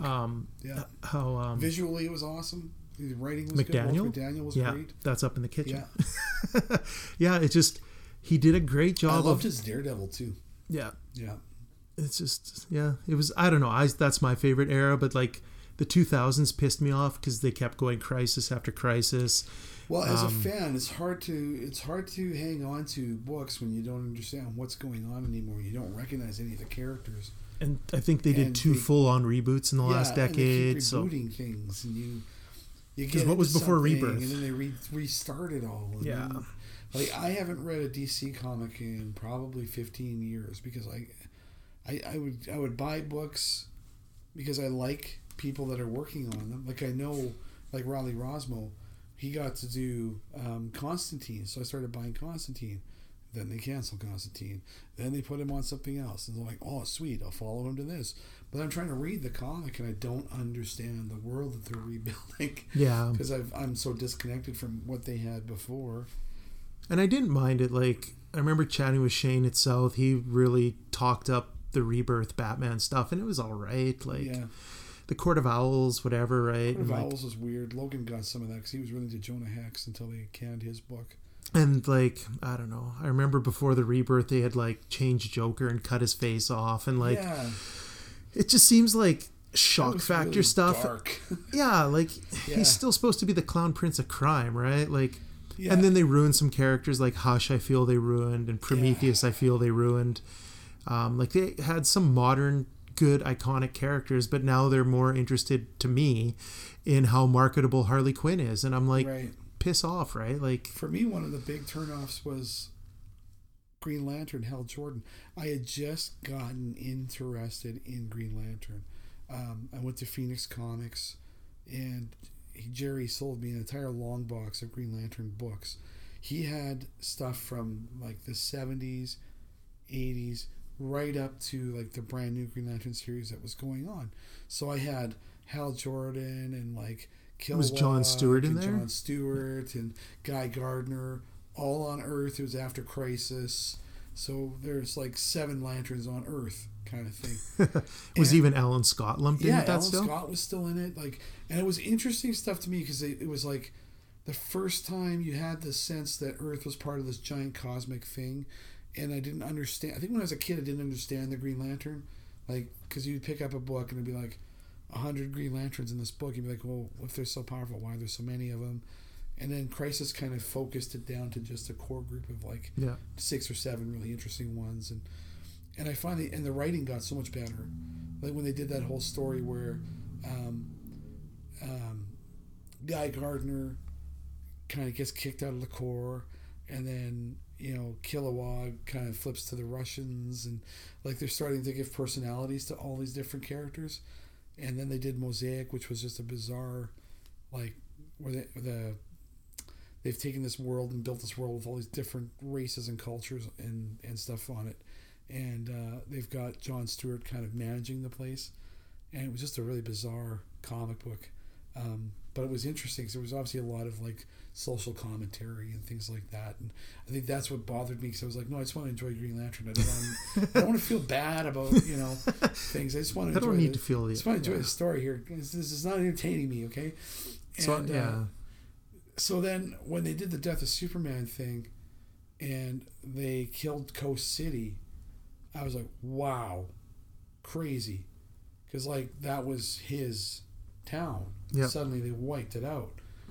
And then they did the Parallax thing, and I was like, that was so opposite to his character as a character that they lost me. Well, he was the flyboy. He was like the ultimate fearless good guy, but he held himself morally on such a high ladder that to see him fall all the way to the point where he's killing Green Lanterns to steal their power rings was just like... But that's... They would do weird, sensational things to sell comics, right? It didn't make any sense. Like, if I'm writing this person as a person, like, I can understand the loss of his city, pushing the grief to a certain point, the grief, losing Carol Danvers. Okay, I can understand that. But for him to flip a switch like that and suddenly he's the villain, I couldn't put the two together. It didn't make any sense as a story. Yeah. Like, it just became like, wow, this is what we're going to use to sell some books, right? And then they introduced Kyle Rayner, and I didn't have an issue with Kyle Rayner as a character. I liked him because he was the artist, and so they used that as their vehicle for him creating really unique constructs, right? I liked that part of it, right? But the whole having his girlfriend killed and stuffed in the fridge, I thought was ridiculous. Like, there's just things that they were doing that was just like, they lost me as a reader. Right? I found Hal was a weirder fit when he was the Spectre. Well, that was even worse for me. Like, I was like, you've already shot all over this character as a character. Was that their Hal Jordan hold my beer moment? Yeah. I can fuck like, this guy up some more. Yeah, it was like, come on, this is stupid. Like, Hal Jordan as a Spectre is just a dumb idea. I mean, it's just a way of saying, some people, they're still like, Hal Jordan, we got to bring him back. What are we going to do? Can we make him into Ghost Rider? No. Spirit? Okay. It didn't make any sense. Well, and then they copped out. Like, the Jason Todd return was horrible. Yeah. Oliver Queen just kind of got willed into existence. Yeah, just suddenly he's just back. Because I thought somebody said they found like a piece of his DNA still on Superman's cape, so they're able to bring him back. Sure. And it's like, I'm pretty sure Superman does fucking laundry once in a while. Right, he's flown through the atmosphere a few times. I'm sure it burnt off by now. Yeah, right. So and just there was poor writing. I get it. Didio was a Silver Age guy, from what I understand, and he wanted his Silver Age heroes back. Yeah, but I mean, you've written yourself into a corner. And then to make yourself get out of the corner, you just go, everything was a dream. Okay. Dallas. It was all a dream. Everything is now back to the way it was. Yeah. And I was invested in the new characters. Like, I liked Kyle Rayner. I liked Dick Grayson. I liked Wally West. Yeah. Because they brought back Barry. Well, the whole thing with having those former sidekicks stepping into the role of being the main hero was allowing them to develop these people as characters and to make them into the person they're going to be, right? So showing that Wally West becomes the Flash over Barry, natural progression, right? Yeah. It makes sense. It was nice to see, like, the Titans grow up, right? Like, right. And seeing Barry Allen die in Crisis, I mean, I remember being like 13 or 14 when I read that, and that was devastating. I was like, wow. Because I don't think I'd ever seen a superhero death in a comic book. Who were the big ones that went in that? Well, Supergirl died? Supergirl one was, I think, after that issue. But yeah, him running himself to death was so disturbing because he was there with that guy, the emotion guy. And Psycho Pirate. It broke him. Yeah. To watch the Flash kill himself like that. Like, to see this other person reacting to what this guy did was like, oh, give me goosebumps, right? Like, you're just like, wow. Like, emotionally, as a kid, I was like, damn, that was intense. That's why I stopped reading Batman again. Bane and Batman were fighting over the Psycho Pirate. Right. And I was just like, yeah, stupid things like that. It's just like, this doesn't make any sense. But the Psycho Pirate, I felt he was just back for, like, hey, look, it's Psycho Pirate. Like, yeah, the older crowd will be like, hey, it's the guy from the first Crisis, right? Like, right. Yeah. Other than that, he's been irrelevant, I think, for 35 years, something like that, yeah. And it's just like, so all of a sudden they've made, like... he wasn't really super relevant even in the first Crisis, but he was there. Yeah. But even that whole thing where they had the multiple Earths all converging and Supergirl ends up dying, and then they eradicated all the other Supermen. They had all these alternate universe Supermen going around. They didn't impact you enough as much as the Barry Allen death. Oh, no. It was... You know, like Supergirl dying heroically fighting against the Anti-Monitor. That made sense. The Flash running himself until he doesn't exist anymore. Wow. Mm-hmm. I didn't even know that was a possibility. You know? Yeah. For DC, that probably could be their most, like, iconic death of a hero. I think so. It should be. Yeah. But then they just like, even when they brought back Superboy and they had him wearing the Anti-Monitor armor, and it's just like... Yeah, and him temper tantruming like all the time. It's just like, I don't know. That the problem with that is that when you have a company running a publishing house, all those characters are just intellectual property, and so you need to keep making money on them. But also, if you don't, so there are some rules in copyright where if you don't have characters appearing in print and you own the rights on them, after a certain amount of time, that goes into public domain in the States. So things like the Flintstones, like everybody was, you know, wondering why in the hell are they bringing back like the Flintstones and Johnny Quest and all this stuff. That's purely because if they don't do anything with those properties, they're going to lose the rights. So is that why they just announced the live action Kim Possible movie? Exactly. Fuck. Because Kim Possible hasn't been around in a cartoon for what, at least 20 years. I just see these announcements and I wonder. So that makes more sense to me, right? Well, that's the kind of the behind the curtain, right? Like the Flintstones being in a comic book. I mean, when was the last time we did anything with the Flintstones? as a group of characters, right? But who owns DC Comics? Yeah. Time Warner. Time Warner owns the rights to the Flintstones. So same thing with the Jetsons, Johnny Quest, all of those guys. The Scooby-Doo mystery guys, they're still around because they have to keep up. I mean, they've had a new movie every year still with Scooby-Doo, as bad as they are. Yeah. Yeah. I don't know. I think I need to give Gotham a better watch. I watched the first 3 seasons. I want to like it. They're losing me at this teenage Bruce Wayne Batman thing. I've heard Titans would upset me, so I don't even watch it. I haven't been able to see it yet. I haven't been able to find it to stream it. I don't have cable anymore. So. Yeah, just my friends, the way they describe Dick already has me mad. Yeah.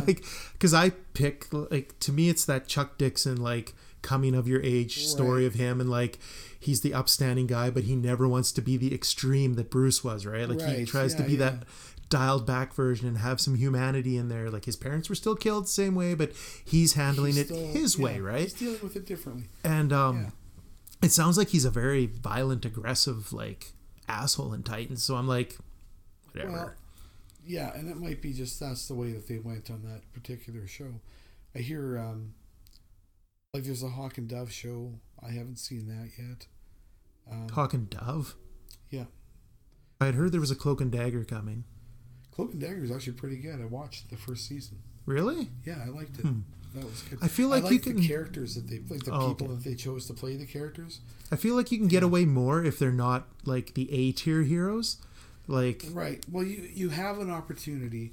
I think this is what they're doing right with some of those characters, is you have an opportunity to build your fan base from scratch. You have an established character that they don't know a hell of a lot about, but you know what they're supposed, with Cloak and Dagger, for example, perfect example. They were kind of C-list superheroes. They were street kids, weren't they? Yeah, and they would show up in Spider-Man once in a while. Yeah. That was always my introduction to them. They would just sort of randomly appear in a Spider-Man comic book, and you'd be like, "Who are these guys? They're kind of neat," but didn't really understand it. But in the comic book, they really played a lot more on Cloak not really being able to control the darkness in the Cloak. There are times when it seems like he needs Dagger to bring him back to be the light. Yeah, because there's time. I remember there's a couple comics that I remember reading where Spider-Man and Cloak and Dagger are taking down some thugs in a warehouse kind of thing, and his cloak is trying to eat this guy. And he's yelling at her, I can't stop it. It's gonna eat him. I can't stop it. And she's turning and she's whipping daggers at him to get the light, into the darkness sort of thing, to get this thing to release this poor guy who's clawing at the floor, holy shit, I'm getting killed here, And there was that sense of urgency that these two characters have to be together because she keeps him from losing total control of this power he has no control over. Yeah, there's a few properties I've stayed away from. I stayed away from the Runaways. That was actually fairly good. I think it got canceled though. I never watched S.H.I.E.L.D. There was just those. I watched the first couple seasons of S.H.I.E.L.D. I haven't been able to get into it for the rest. I'm really behind, but now I hear they canceled Daredevil. Here's what I think is going on with that stuff. Disney is about to launch its own streaming platform. So pull out of Netflix. I think they entered into the Netflix deal before they had an inkling they were going to do their own streaming platform. I actually think their intent originally, I don't know this. This is just a thought. I think they were going to try and take over Netflix. But I don't think that they're allowed to. I think that the CRTC in the States, their version of that, was afraid that if they controlled yet another streaming company, they would control too much of the media. So there is a monopoly rule still? There is a rule, and that's why it was surprising to me that the Fox-Disney thing got the go-ahead, because that's one of their considerations, right? Disney wasn't allowed to buy certain parts of Fox. Oh. Because... I always wondered about the monopoly thing when that was happening, and I thought maybe with entertainment they didn't care. They do, because the broadcast... Disney controls... tons of radio, television, newsprint media, internet media, and movie and TV production companies. So The danger is if they allow one company like Disney to absorb all media companies, you have one company controlling the entire media. So they do have some rules in place where they won't allow. The biggest one was, I think, Bell and AT&T and Bell. They wouldn't allow those two to merge because between the two of them, they would have controlled all of North America. Oh, wow. For telecom. And that would be scary, having just one person in charge of all of telecom for North America. I could be wrong on that, but I think that was, I think it was AT&T and Bell. I would have liked to have stopped Disney probably right before Lucasfilm. The Disney-Lucasfilm one, I think, opened some people's eyes when they bought the rights to Star Wars and they rolled it into Disney. Because how it wasn't long between Marvel and Disney bought Lucas, Marvel, was it? Disney bought Marvel, I think. Well, it's been 10 years, so they bought Marvel probably 4 years before they bought LucasArts, and nobody batted an eye at Marvel because they didn't see the media doesn't put two and two together. They don't realize that by buying Marvel, they weren't Disney doesn't give a shit about the comic books. The comic books are just a place to develop the IPs, a place like a business card, right? Like Disney doesn't care if Marvel Comics loses money because it's not about the comic books, right? Like Captain America, the comic book, could probably lose money from now until they decide comic books no longer need to be printed. But Captain America, the character, makes Disney tons of money. Because they own the rights to all of the licensing. License it out. All the toys that get made of Captain America, all the lunch boxes, the T-shirts, the movie posters, the movies, the video games, whatever they do with the character, all that money goes into Disney. See, Disney's really brilliant at making their money off the character, not off of the movie. Like the movie itself will make money. Like Mulan makes money for Disney. Mulan came out 20-some years ago, but the character of Mulan has been making them money since that movie came out and will continue to make them money until the end of time, until Disney goes away, because they have that likeness of that character, and every year they release a new Mulan doll.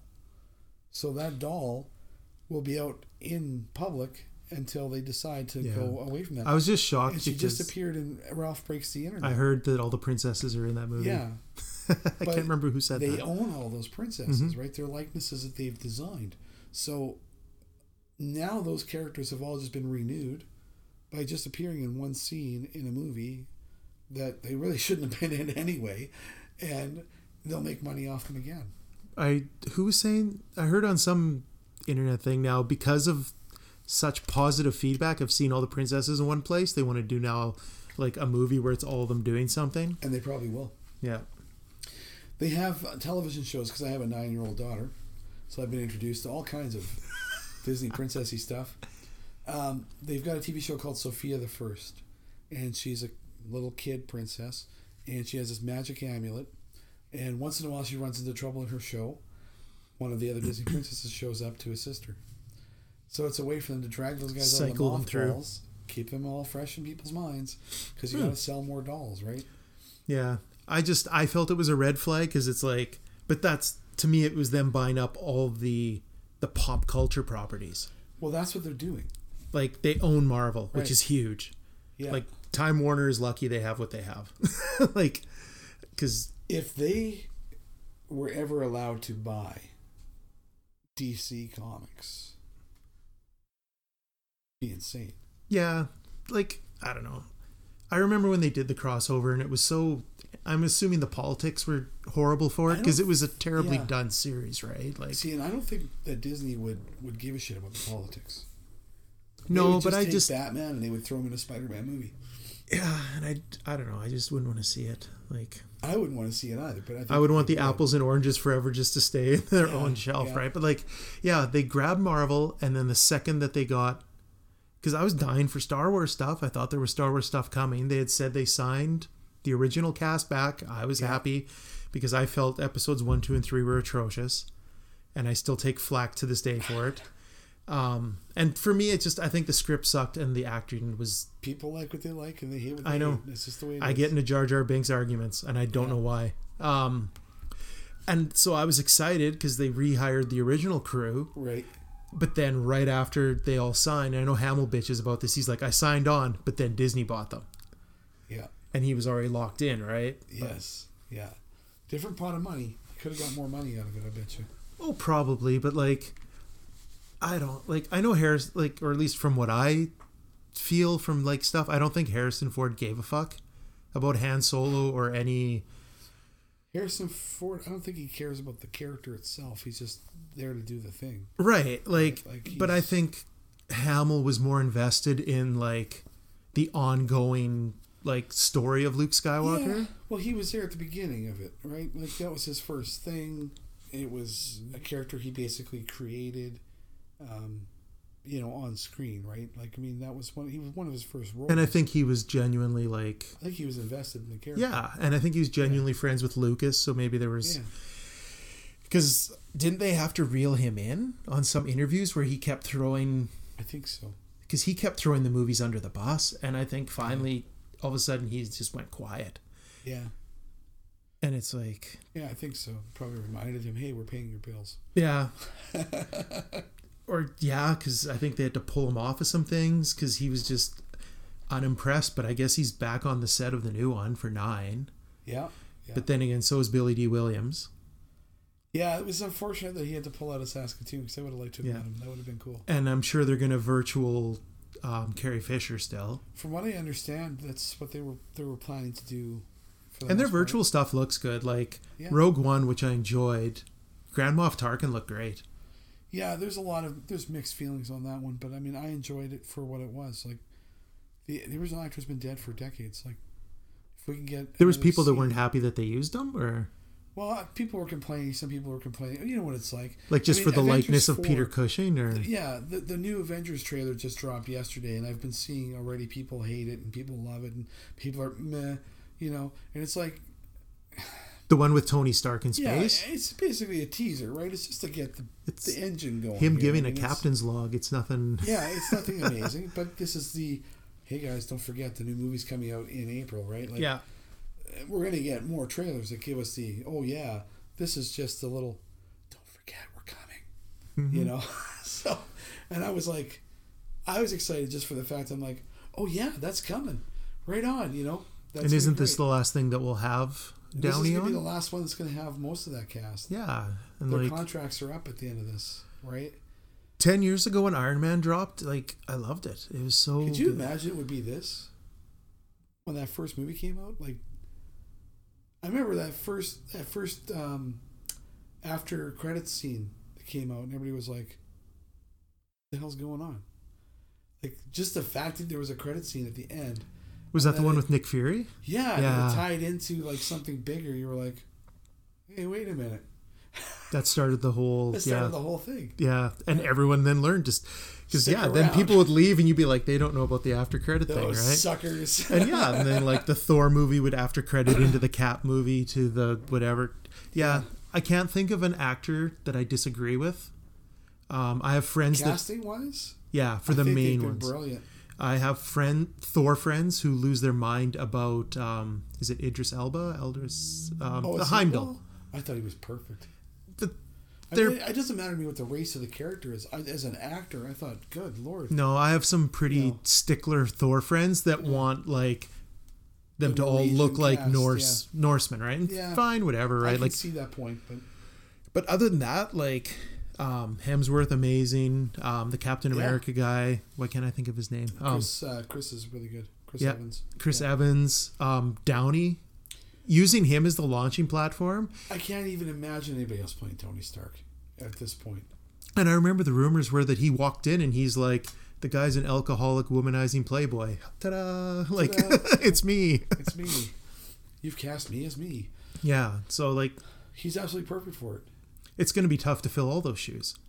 Well, I don't think they will. I think that they're going to launch another set of characters. I don't know. They may have some, like, derivative characters. There might be an Iron Man-esque character. Maybe somebody takes over as Iron Man. Maybe Rhodey gets a War Machine movie. And there's so many good stories yet to do. Yeah. Oh, yeah. Like, what was the evil group when Norman Osborn had the Iron Man suit? Well, the Sinister Six, they were talking about doing a movie about those guys, and then they kind of backed away a bit, but it sounds like... I don't know, like, on. You went to Venom. Is it good? I went to Venom. I liked it from the standpoint of it was just an interesting movie. I mean, the story's kind of weak. It's kind of, you know, it's not amazing. Tom Hardy, I thought, did fine as an actor. I kind of like him as an actor, though. I found... Is that the Bane guy? Yeah, I found the character Venom. They were a little cartoony on him, but... And this is coming from a cartoonist. But I did enjoy the movie. Like, I got to the end of it and I was like, yeah, I can see another Venom movie. That'd be interesting. Because they kind of tease a little bit that Carnage is going to be in the... I was going to say, do they tease Carnage at all? Or? And so that would be worth seeing. Carnage and Venom would be interesting. Seeing that, yeah, I don't know. That's when, like, Spider-Man was, like, really clipping along, because it was before the clone shit, right? Yeah. Because I think the Ben Reilly thing was the beginning of the end. Yeah. That was when Tom McFarlane and Eric Larson and all those guys were on Spider-Man. And they were, like, when they... I just remember reading the comic book where Venom first appeared. And they'd been kind of teasing this character for a while. They had some scenes where, because like, I don't Dave remember, Michelin was really good at doing this, where he would tease a coming villain, and so like there was a scene where they had Peter Parker standing on like the tram waiting for like the subway train, and somebody just comes up and shoves him in front of the train, doesn't trigger his spider sense at all, and he loses his shit because he ends up on the tracks, almost gets hit by the train, barely gets off the tracks in time, and he's freaking out because he's like, what the hell? Like, he's not used to being ambushed, right? Yeah. And that was it. That was Venom. We had no idea. And then he would be doing something else. He'd be swinging along, and somebody out of nowhere would just clock him. It was Venom again. And he would just tease, like, little... There's just this creature out there that Spider-Man's spider sense doesn't trigger off of, and it's fucking with him every now and then. And you kind of got, like... invested in, like, when is this thing coming? And then when Venom finally appeared in the comic book, it was like, oh my god, it's the symbiote suit. You're just like, no wonder it's not triggering. You're like, holy shit. And then when he had the mouth, it was like, fuck. I remember the cartoon series did a great job of it. They did. They really played into that with the cartoon, because him ringing it off and it going away, and then Eddie Brock getting it, and then that was probably the best version of Venom in a movie was the animated cartoon versions of Venom. I would maintain that the Spider-Man animated series from the early 90s and the Batman animated series from the early 90s are that, and then X-Men from the late 80s. Superman was really good. Yeah. But it was the same group. Yeah, it was the Paul Dini group that kept doing Paul Dini, like, the Tim group, like Bruce Timm and Paul Dini. Like, that I all lumped together, but yeah, like the X-Men with that dun dun dun dun dun music and whatever, that Spider-Man and Batman, I would say, are the three pinnacle cartoons. And it's probably because they used the comic books as their source for all the stories, right? Like, they did Days of Futures Past in that was the season X-Men 3 comic, I think. Book. Season 2 was the entire Phoenix Saga. Yeah, like you took a whole season to tell a story. Section, put it in the thing. I liked first season because it had little bits. Like, there was a Mojo. They did Mojo World, and then they did a bit with the Sentinels, and then they you could tell they were kind of trying did a little bit with Sabretooth and kind of telling Wolverine's story, and I like that they were doing that, and I think that's why I like what I like about what they're doing with the movies is they do lean on the source comics quite a bit. Like, even in this new trailer, there's that scene where Thanos' armor is hanging up like a scarecrow. That's right out of the friggin' comic books, man. That's out of the Infinity War. There's that scene where he's on that planet and he's hung up his armor like a scarecrow, and he's just out there walking around in these fields trying to be all like holistic and shit and feeling like he's done this great deed. He was the first vegan. But it's right after he does the finger snap, and he's waiting for Death to come to him. He did all of this to impress Death, and then she rejects him. So it's like they're leaning right into the comic book stuff. So I'm like, this is so cool. Like, I can't wait to see some of the characters I know are coming, if they do use them from the comics in this. Like Adam Warlock, we haven't seen him. I'm amazed they haven't done him yet. Well, he's in that end scene in Guardians 2. He's in that vat. That's who they're making. Is that who is in there? Yeah. So he's going to be in the next movie for sure. I think he's going to pop up in Captain Marvel. Hopefully. Near the end. They've been fantastic with their Easter eggs. Yeah. Like, even in Thor 3, there's a Beta Ray Bill statue in the background, but you're only going to know that if you're the comic book guy. Right, exactly. Because otherwise there's, like, a horse guy, right? Like, you don't know the difference. And like, the ship that they were on was Beta Ray Bill's ship at the end. So, yeah, they do, like, there's enough to let me not be upset. Like, Disney hasn't shit the bed with it. There are a few movies that are whatever, but you're not going to hit it out of the ballpark every single time, right? Like, no. Iron Man 3 would probably be the only real glaring movie that I would never rewatch, right? Like, yeah, Iron Man 3 was fairly weak. Other than that, think of Dark World, like Thor Dark World, they were like, they got a kind of a bad rap, but I actually didn't mind it. Guardians 2, I even, like, ego's not my thing, right? And like, no, but I liked it. Yeah, it was okay. Yeah. You finally got to find out whose dad was, which was the big mystery, right? I still laughed my ass off with Dave Bautista. My nipples, you know, like, that was still funny stuff. Like, Rocket, you got to see a bit more about the character of Rocket. I mean, you got to see that he's kind of struggling to figure himself out, and I like it. I like when they take the B people, the B and C crews, and they make them relevant. And that's kind of always been my... I think a lot of that goes down to the writers, too. They have some writers who are just good character writers. That's one of the reasons why The Walking Dead is so good when it was good, right? It's because it's the one thing Kirkman does is he's very good at writing characters, like giving a person personality or feeling into an inanimate person on paper that doesn't exist, and he's able to put in multiple different types of personalities. Like, I don't think there's very often in his stuff that I go, oh, well, you've already done this character. Like, they all seem to be very unique and very interesting, and they take everything differently from every other character would, and I think that's one of the things that draws me into his stuff is the way he presents the people. Like, he puts out a problem, and then the different people, the way that they react to things in different matters is what makes it interesting. They don't have a canned response, right? It's not, grab our guns, go fight the zombies. It's everybody reacts differently. So. And I think character development, at least from what I've read in the last while, but I've slowed down big time, I think character development really suffers in a lot of things. They need the shock factor over character development. Well, they do. They don't realize that the character development is the most important piece. That's the part that ties you into that particular character. Like, it's one of the reasons why I liked Spider-Man when I was a kid was Peter Parker seemed like a real person. You know, like, he had money trouble. He didn't fit in school. He had a different personality than the guys he was working with. He was bullied.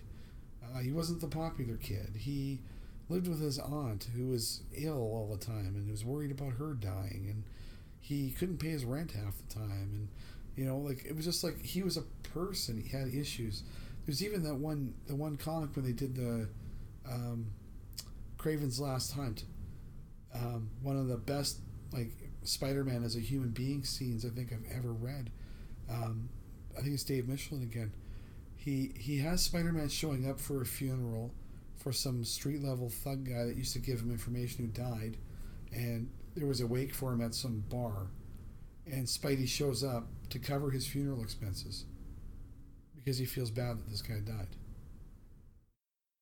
And then he leaves the bar, and everybody, like, sees him and they all run because it's Spidey and they think he's going to bust their heads and stuff. And all he does is he throws his money on this guy's coffin, and he's like, you know, piece of ground. It's the least I can do. And he leaves the bar. And I was just like, that just makes him seem like such a human. You know, yeah, normally he'd be busting you guys up and arresting you, but this guy's died. He feels bad about it. He's helping him out. And I thought, wow, what a human thing to do. Because it shows you he's thinking about his mortality. Yeah. You know, and he's thinking, like, this is all we get. At the end of it, you know, this poor guy, all he has for a funeral is 6 other scumbags in a bar in Manhattan. He doesn't have enough money for a proper funeral. Yeah. You know, so it's... No, and that's interesting. And I found, because I used to always, like, you start with the big name ones. When I started reading, I read Spider-Man and Batman, and then I wavered to follow writers, and like X-Factor would probably be my favorite one for just pure character development. X-Factor was awesome. I love Walter. See, I follow artists. I followed Walter Simonson on X-Factor from Thor. Yeah. The very first Marvel comic I ever bought was Thor. I picked it up. No, I'm sorry. The very first comic I bought was Secret Wars, #1. I got introduced to Thor. There's a scene where he's standing on top of like some spaceship thing, and it's just a raging storm, and he's loving it. He's having a great time. And I was like, I want to know more about this dude. And I bought Thor, and it had me Walter Simonson's run on Thor. And I bought it, I think it was the issue where he gets turned into a frog. Fuck, it was over. I went and bought every back issue I could get my hands on. I followed it relentlessly. I opened up a file at the Regina Book Exchange. That was my gateway comic book guy. And then I got into Spidey, and then Hulk, and then I never got into Fantastic Four. I always found them to be too heady for me. I tried with them so many times and after so many reboots, and I don't know what... There's something to me that's not endearing about that family, right? Like, they're too unrealistic. And like, Human Torch and Thing should be like easy sells for kids. Yeah. This guy's a rock. This guy's on fire. Yeah. Like, but then like, yeah. Mom and dad, like, who cares, right? Like, yeah. He's super genius. He's stretchy, like, whatever. Yeah. Yeah, I've tried so many times, so many different writers, so many reboots. They just, I think they got them back with that purchase. I can't remember. It'll be... From what I understand, they're relaunching the comic book. So I would imagine that they've got their characters back. Disney dropped them as a comic book altogether, I think, as a ploy to get the characters back. Oh, maybe. It'd be nice to see, like, some Galactus Silver Surfer stuff in the movies. Some of those, like the like a Fire Lord level guy, like get some of that stuff going. Galactus never gets done right. He was a cloud in the one movie. Yeah. Well, that's just it. They don't know what to do. Like, I think the current, even Ego was hard, probably really hard for them to do, right? Because he's the living planet. But having him running around as Kurt Russell for, you know, the bulk of the movie, and then you see at the very end the face on the planet. Yeah. You're like, oh shit, this is him. He is the planet. Yeah, that was probably the closest you're going to get to a big like intergalactic character type thing. I don't know if they feel it would be hokey. Amazing. I don't know. Like, I think they probably struggle with the scale, the visual scale of it. Yeah, like, because he's big enough that he's bigger than planets, but yet he interacts with people. Yeah, so that's because he has the heralds kind of on his shoulder, kind of, and like scale wise, that's kind of crazy. Right, like, I don't know. His head would be the size of a planet. Yeah, I think maybe like people who don't get it would think he's hokey with that weird helmet with the big antennas on it, and like he's in purple and pink and the very curvy design. Yeah, but like I don't think they realized how much money was in it until it happened.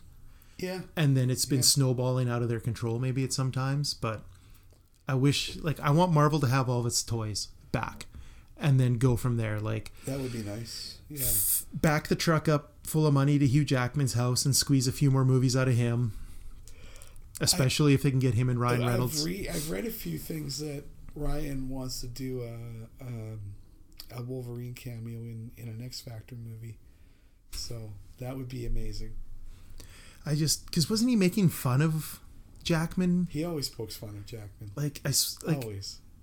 I think some of it is like earnest prodding to get him to do like a Wolverine Deadpool project. Oh, for sure. Because who wouldn't go to that? He loves that character. Like, I didn't like the last one, but... It had its moments. The Logan movie was a really good send-off, though. Yeah. I mean... And I think people wanted to see X-23. Yeah. As a character. Yeah, she's pretty interesting. She's super cool, and I think they're always looking for that iconic kick-ass female character now. Well, and also the next generation, right? Like the next thing to roll into. Yeah. I mean, all the characters they've had on film so far are getting older. It's harder to... you can't just replace all the actors all the time. Yeah. You know, they kind of did that when they did the new generation of X-Men. Yeah, I guess, with I can't remember.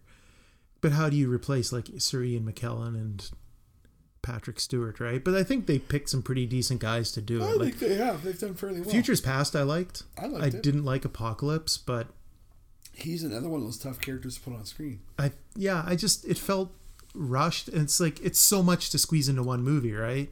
It is. It's a lot because his story alone is quite large. And they did it without Sinister, right? Yeah. I don't think I saw Mr. Sinister in there. I don't think they've done a really good version of Emma Frost yet. If they did the modern school with like her and Cyclops running it, I think that'd be super cool. That'd be interesting. I liked her kind of bitchy way of running the school. Right. Yeah, she had a like the very headmistress, but she was from the Hellfire Club, right? She was from the Hellfire Club, yeah. Have they even done Hellfire Club properly? Like I don't think they have. Kevin Bacon was Sebastian Shaw? Yeah, but it was quick. It wasn't like a proper... But that's the thing. I think they're trying to use characters and like, oh, look, we used them, right? But like, did you use them well? Like, yeah, they're more than just a little plot device. They got to be a story. Like, look at the Schumacher films for Batman, right? Like, you had like a little bit of Poison Ivy, this crappy wrestler guy playing Bane, and you had like, it just... Yeah, they threw everything in there. They're trying to put 50 pieces into a... It was kind of the thing with the Spider-Man movie, the last one. You know, they were talking about wanting to put in more villains, and then they decided just to go with what they went with, which I think was probably a way better way to do it. Because when you add in too many villains, you don't get to focus on anybody. There's just too much going on. It's too hard. And you're gonna gyp somebody. You're gonna gyp somebody out of... I like the way the cartoon did it, where they had one episode with Rhino showing how he was down. Well, that's just it. You introduce them all. Then one for Electro, then one for Doc Ock, and... Take some patience and do it with the movies. Even the Spider-Man game that I just finished, 100% complete, by the way. First one I've done like that in a long time. The story writing was awesome.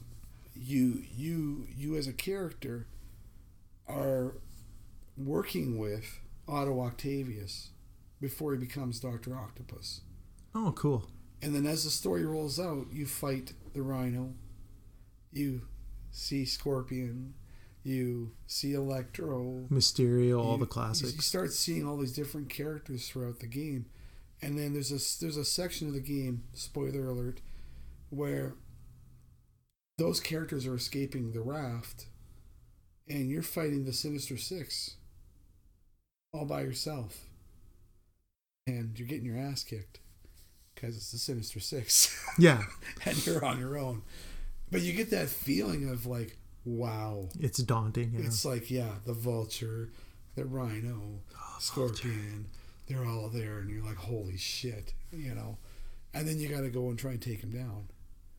So it's I thought it was super well done. I was like, they need to take this and put it into a movie. But that's that was the video game of the summer and beginning of fall, right? And then and I think Red Dead's kind of the winter game de facto. I haven't picked it up yet because I don't have time to play right now. Then that's the thing, right? But just from watching Twitch, Red Dead's been the console game, and before that, Spider-Man was the console game.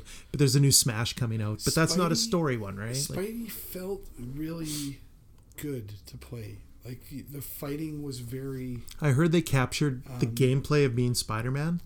Yeah, like you feel like Spider-Man. Yeah. Like you swing from building to building and it feels very satisfying. The combat, very satisfying. That's like, good. You get the feeling of being Spider-Man. Like there are spots where you're jumping onto a wall, jumping off the wall, webbing one guy, punching this guy, swinging shit around. Like you're everywhere. Dodging things, your spider sense goes off. People are shooting missiles at you. Like it's like the action's like intense. Like it just comes at you from all sides. But like it's the same guys that did the Batman Arkham games. Oh. And so they have a good idea of combat systems like that, right? But they dumped the stuff I hated about being in the Batman games. Like it felt like the Batman combat, because you're Batman, you're not jumping around and doing shit. No, it's more you're kind of in skulking in the dark, and then dive down and punch him. Like some of the trying to be sneaky and rope guys up to the rafters, and a lot of like batarangs and trying to just not get and killed. Gadgets. Spider-Man was more like it's you versus them, and you're jumping around like a maniac trying not to get shot and webbing guys to shit, and it was a lot more fun. Yeah, the Arkham games made me sad because I sucked at them. And being such a Batman fan, I would have even liked to just have gone through for the story part of it. I've beaten a lot of them. It's hard, but I hate chasing after all those stupid Riddler trophies. Oh yeah. Fuck, I hated that part. That was so annoying. 260. Do we need 260 trophies in a game to go after? Like, do we honestly need? Because then it becomes a grind, right? This from the guy chasing his 400th mount. Yeah. Well. Yeah. Exactly. But I mean, 14 years into the game, I should get them all. But with the Batman game, I found that that was such a distraction that it would take me out of being Batman. Right? Oh, okay, yeah. Like you. See, I just followed the main. Yeah, kinda. Like with Spidey, most of your collectibles were collectibles you got along the way. Yeah, like not hidden in this hallway. Yeah, right. And it's it's some stuff I left here when I was in high school. Or you go by and you'd find a new Daily Planet, or Daily Bugle newspaper, and it would be that's what you would collect. Or you'd be swinging through the city, and J. Jonah Jameson would come up with one of his podcasts. So you just had to play the game long enough to get all the podcasts to come up, kind of a thing. So all the collectibles in that one were like, logistically, you're in this area doing a thing, and oh, by the way, you collected something while you were doing the thing. It was like it was part of the game. It didn't take you out of it to go and do it, Whereas I found the Arkham stuff, a lot of the collectibles, it was like almost a hunt. You almost had to spend like an entire week just looking on a map. Okay, did I get all of them from within this 10-block radius? No. Right all the way back over there. I think with video games, they get a little more leeway to tell the story they want. Like, I think so. Battlefront 2, I think they finally cleaned it up after the entire loot box controversy when they launched. But the story mode... You mean the shameless cash grab offended people? Have you heard how much they make off their FIFA games? It's incredible. $650 million. A year. So you can buy... Yeah. So you can buy packs and hope to get Ronaldo. Right. I don't get it. It's gambling. It is. And I put that up on my Facebook and I forgot that most of my friends aren't nerdy. Because like after listening to the whole case... There's Scandinavian countries have completely banned loot boxes, right? Well, Belgium is taking them to court right now because they refuse to remove those things from their games, and Belgium has deemed loot boxes to be equal to gambling.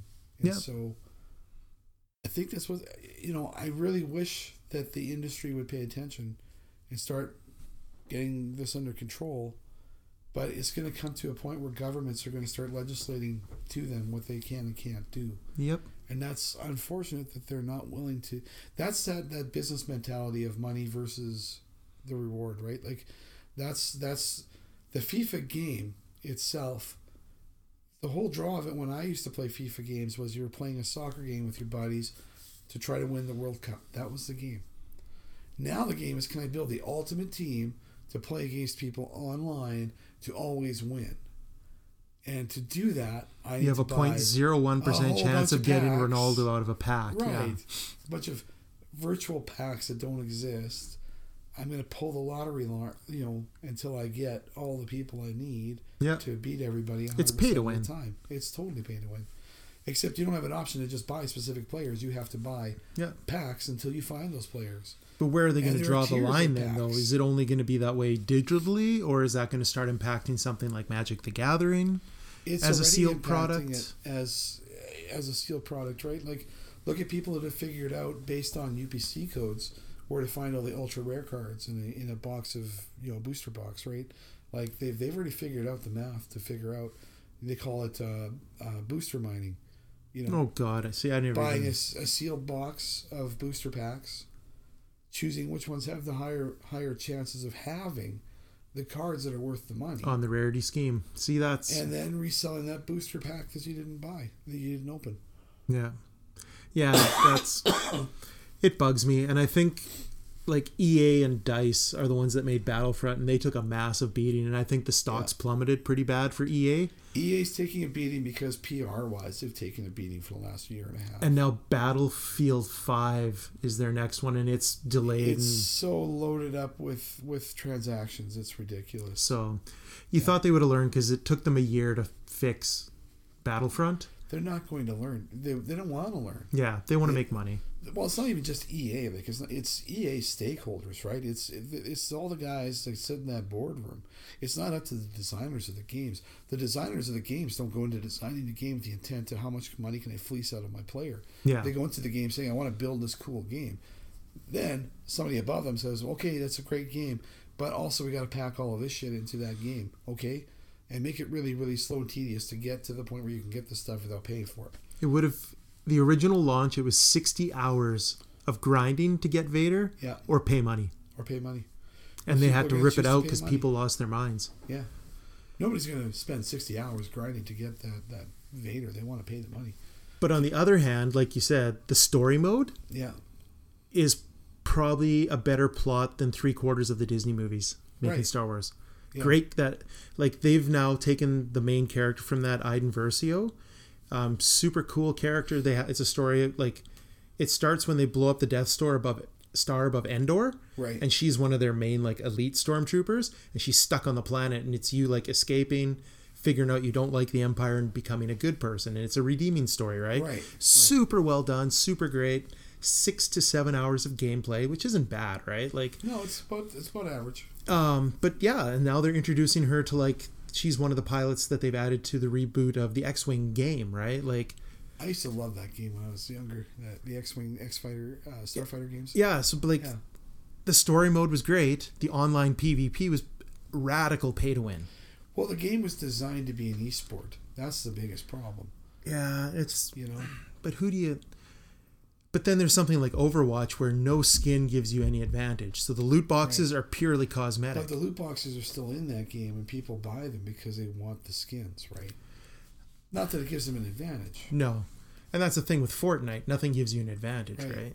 That's the difference with the way Blizzard's been doing it versus EA. EA...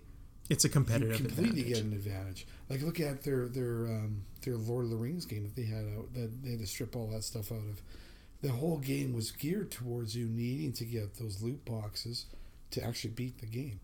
Yeah. And if you couldn't finish the game without those loot boxes, then are you really playing a game? No. That's... You know? And that's where I get frustrated as a player of games. Like, to me, the whole idea is you're supposed to be doing this for entertainment purposes, right? I'm supposed to feel good after I've walked away from playing your game.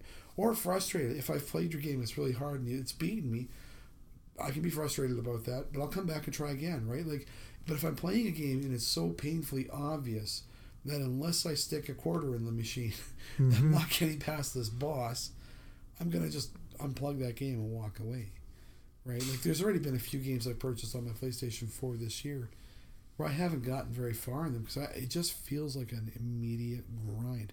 The new Assassin's Creed game, I love the Assassin's Creed world because I love the amount of detail that they would put into it. Like, I played the one where you're running around Victoria, London, and it was pre-loot shit. It was just all... There was a store in the game, but it was more cosmetic-y stuff. Yep. And it was like, yeah, you could buy this special cloak, or you could pay for a mission where you go after Jack the Ripper, whatever. But it wasn't like, if you want to win the game, you need to buy all of these things. Mm-hmm. And I loved it. I played it all the way to the finish. I completed it. It was awesome. Great story. Enjoyed it. New game comes out this year. It's a terrible slog fest. It's noticeably painful to play unless I put money in to pay for advantages. There's little boosts you can buy for your character. Well, now you've lost me as a player because I'm just not going to bother. Like, I'm not going to bang my head against a wall to enjoy myself playing your video game. Yeah, I'm going to just walk away and say, well, I guess that's $60 I burnt. But... I'm not going to play it. And then there's games I've bought for $10 that are, like, amazing. I bought this game for my daughter, Song of the Deep. And it's a simple little side-scrolling thing where you're controlling a submarine trying to solve puzzles underwater to find your dad underwater. And it's such a stupid little game. But she and I have played the crap out of it because it's pretty straightforward and easy to play. Yeah. And there's no loot boxes in it. So she'll play it until she's done the game. I was shocked because Fallout 76 has been taking a beating. I got to figure out what it... I haven't played it. I haven't looked at it. I heard it. But it's so funny because it's like the critic rating is like 80 and then like the Metacritic rating from people is like 0.2. That shows you how much the Metacritic or the ratings are influenced by the publishers, right? Like, you can say the same about Rotten Tomatoes, though. Sure. Look at the differences in some of those. Absolutely. Anytime you look at any movie and you look at what the critics are saying versus what people have seen the movie are saying, it's always going to be vastly different because everybody has different opinions, right? Everybody you know, you and I might see the same movie and I'll hate it and you'll love it. My son and I went to see The Nun, and I absolutely didn't enjoy it at all. I thought it was hilarious. I thought it was one of the worst horror movies I've ever seen in my life. He loved it. Yeah. Generations will have their own things too, right? Yeah. Like, just because we've seen more crap, so we'll have a different opinion. I think so. To me, it was a very formulaic film, and I was like, jump scare, scary thing, jump scare. Yeah, like, but we were also raised on Freddy Krueger and the original Jason, and Friday the 13th and Halloween, and so all that stuff. So the ones that scared the shit out of me as a kid was Hellraiser. Yeah, Hellraiser was really terrifying because it was such a bizarre world. Yeah, the box just the way those Pinhead and his so and his couple lackeys or whatever, like just because they always had those flashing images of hooks with chains and then pulling, and like that traumatized Clive me. Barker as a writer, his stuff is very scary because it's all like so out there, but some of it seems almost plausible. You know what I mean? Like, it's like, if hell actually did exist on Earth, that's probably what it'd be like. I should rewatch those because I had no idea what was going on. It just was so jumpy and scary. Yeah, but just him as a character is so iconic to me, right? Like, I see a lot of people cosplay that character in my mind, and sometimes I see these guys doing it, and I wonder, have you actually seen the movie? Well, it's what night? Was it 80s? It had to have been. He's like 40 years old, right? Like Pinhead. Yeah. I wonder if they even found it. Like, is it on Blu-ray somewhere? And how many Haunted Hill versions have there been? And how many Exorcists have there been? That show's been remade, I think, at least 4 times. How many Poltergeist? They all must have been redone. Poltergeist, they just did a more recent one last year, I think. It wasn't as good as the... I mean, nothing's going to beat the original stuff. The Fog, I'm assuming, like, all the thing. The original Fog, man, that movie messed me up for days. Like... Yeah. John Carpenter's The Thing was great. That's a classic movie. Yeah. Netflix had an amazing documentary about all the Nightmare on Elm Streets. I watched it. Yeah. It was so good. That was good. Yeah. I almost have more fun watching the making of stuff now. Like the Back to the Future making of was really good. The Ninja Turtles history was really good. I watched that one with my daughter because she loves the Ninja Turtles. She's super into the Turtles. And she's got all of my original Turtles. She just plays with them.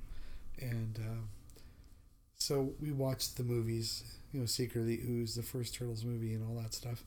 She liked Bebop and Rocksteady. She thought they were pretty cool. But then seeing the Turtles, the actors inside the suits with the heads off, she was like, you could tell she was trying to kind of put that together, that wasn't really a Ninja Turtle on the screen. Boo. That it was a dude in a costume. Yeah. And it was like, I don't know if I want to know the rest. Yeah. Kind of feel like I killed the magic a little for her on that. I just like that Kevin Nash was the super shredder. I know. I love that stuff. I always love the behind-the-scenes stuff. I'm one of those guys that watches all the documentaries. That's why my favorite job ever and always will be my 3 years of Blockbuster Video. Yeah, no kidding. Just get to live the movie thing. Get to live the movie life. That's pretty awesome. I'm going to let you go. I've talked your ear off vice versa. Thank you. This was my 1 year. Thanks for coming back. Thanks for having me on again. I will leave you, I'll promise to leave you alone for another 1,000, so I have goals. So I have goals set at least. Yeah, no doubt.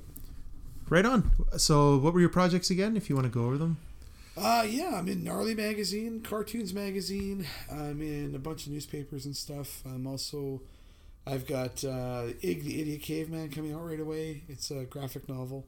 And I've got 2 Jason of New York City graphic novels that'll be out this year as well. So will they be able to get your Tall Grass t-shirts online anywhere? I think they're going to be on the website as soon as he starts making them up. And we should have some prints available as well. And they have some of the coloring books in stock at their store at the Centennial Mall, yeah. The old Sears Clearance Center. So pop on down there and say hi and pick up some stuff. It would be great for Christmas. That's great Christmas stuff, great Saskatchewan stuff. He does some really great designs. It's always nice to buy local and support somebody doing something they love too. So. Yeah, I'm glad that, and it's like I said, I'm really happy that you guys kind of, if anything, I fostered some kind of business communication for you guys. So awesome. Thank you very much. Hey, you're welcome. Thanks for having me.